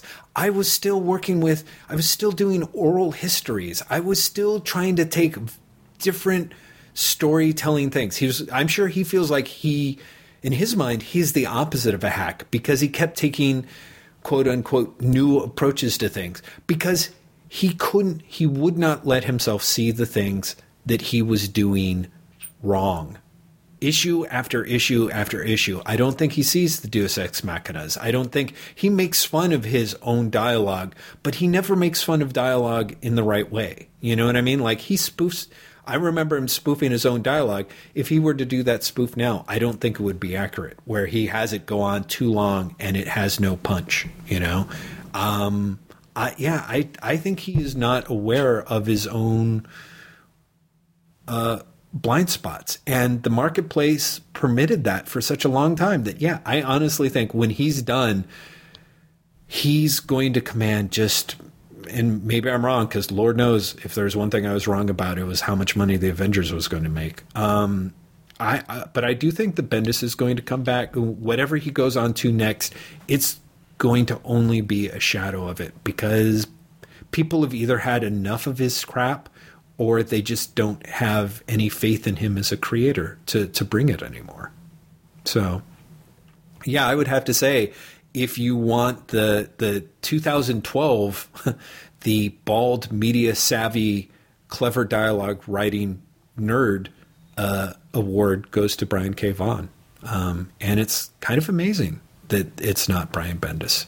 But yeah, I don't think he's ever going to get powers on the air. It doesn't matter how big Walking Dead gets to be. He'll he'll have no shot at it. Yeah, I I, I think at this point he has to just. Ex- oh, it's not true. He doesn't have to just accept the powers. It's not going to work as TV series. But enough has happened that is not mm-hmm. positive that I, it would be nice for him to stop saying, "You guys don't know the whole story. Everything's going great." Right. Yeah. Do you know what I mean? I, I, that's that's the part where he goes from being I actually do know more than you to being disingenuous. Yeah. I think you can say, well, it's not dead, uh, but mm-hmm. the difference between it's not dead and everything is going great, we're doing more reshoots. Right.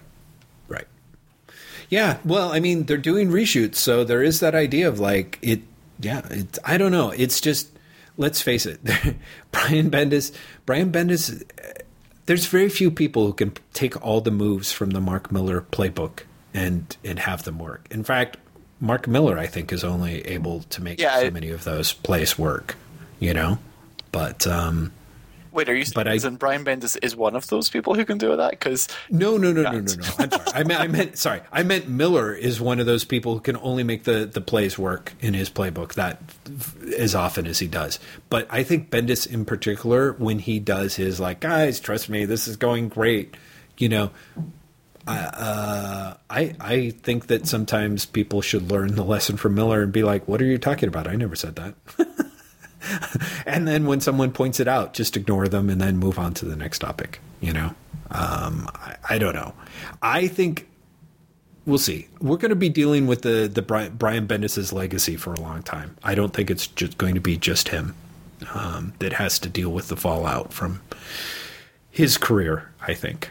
Um, and that's kind of I don't know. Again, it's hard for me to feel sad for the guy because I think he has shoveled in a lot of money and lived a pretty good life. I just wish that the last half uh, of this of his career had had better comic books in it because the first half was pretty good. You know, I feel sorry for him. Yeah, I don't know. I could it's not. I, I think he. I think he genuinely thinks that he is pushing himself, and I also think even beyond that, I think he genu- It genuinely did seem that he was going to be the next Mark Millar at one point, like a mm-hmm. couple years ago, where he was going to get shows on the air, where he was going to make the jump into being able to have really successful own books.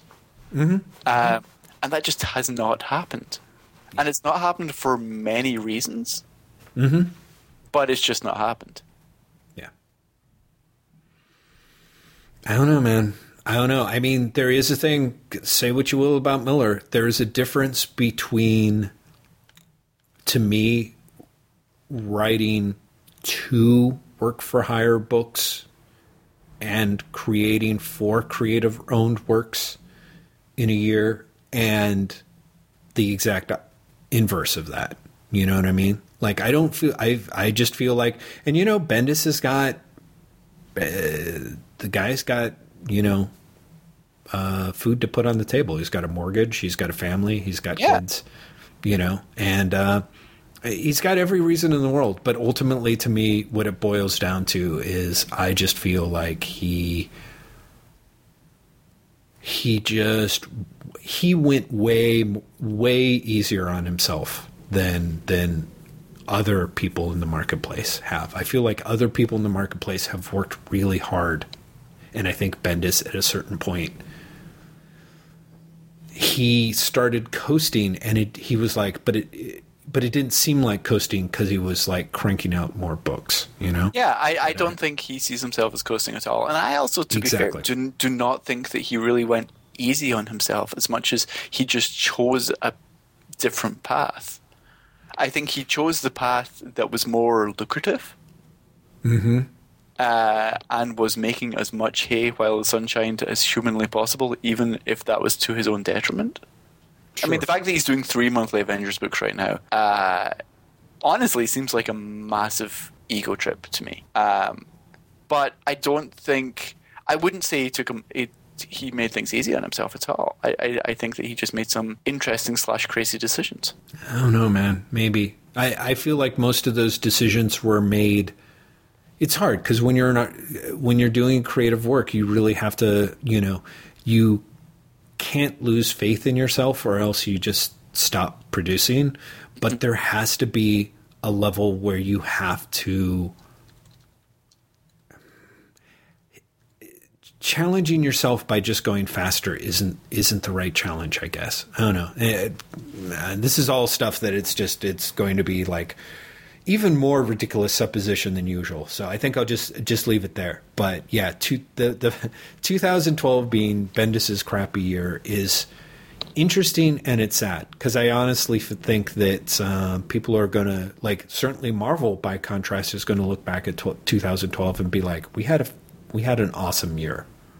Yeah, I mean, I, I was actually thinking before um, they let John Dokes go and before Mm-hmm. the, the two of their three TV shows get pulled. Uh, mm-hmm. I was thinking that like Mar- everyone in Marvel should be feeling great about themselves. The mm-hmm. success of Avengers and the success of Avengers versus X Men. Mm-hmm. Like if I was working for Marvel, I would be feeling great. I would be like, ah, things kind of looked a bit ropey for a minute, but we've pulled it back. Yeah, so well, it depends I, on who you define as working at Marvel. I mean, you know, I'm sure actually the guys in the sales and promotion departments, the guys in the upper editorial echelons feel that way. But I don't know. And maybe that's, a good. Lord knows, you know, considering, um, you know, Mr. Wacker and I put on the, the gloves over exactly this issue. You know, maybe maybe everyone at Marvel is very very happy to be at Marvel, like you said, just for exactly that reason. But I'm like, even before John Dokes got the axe, I'm like, I it just doesn't seem you know, speaking for myself, I don't feel when when a company is doing well and is not sharing in those profits with their workers, I and admittedly I'm petty and greedy, I just feel twice as resentful, not twice as like, oh, this is awesome, you know. It's like awesome when the company's doing well and you get to share in it. It's not so great when it's the company's doing well and everyone's like, "Hey, good news, everyone! Um, you can't eat lunch at your desk anymore because it looks gross." You know. and that will be next week's announcement in that would be great, especially if they use that language. Do you know something terrible, Jeff? So, like what? really genuinely terrible. So we've been talking for two hours, and yes. we've gone three questions. Three. oh, that is terrible. Really uh... uh, to be fair, we spent about an hour talking about the Avengers movie, but still, for the second week running as well. Uh, listen, people, we might be doing this for the rest of our lives. There's 40 questions. We're only at number 19. Um, so next week, more questions, uh, and we'll actually try and get the questions within an hour. Yeah. We'll, we'll see if that happens because you know we yes. to do that this week, or at least I did. That totally didn't go to plan. Um, also, next week maybe Jeff's Skype will be working, so we won't have half an hour of you and me trying to get Skype working. Yeah. Listeners. Yeah. What nuts? Bye. well done, Graeme. My goodness, what a professional you are. That's smashing.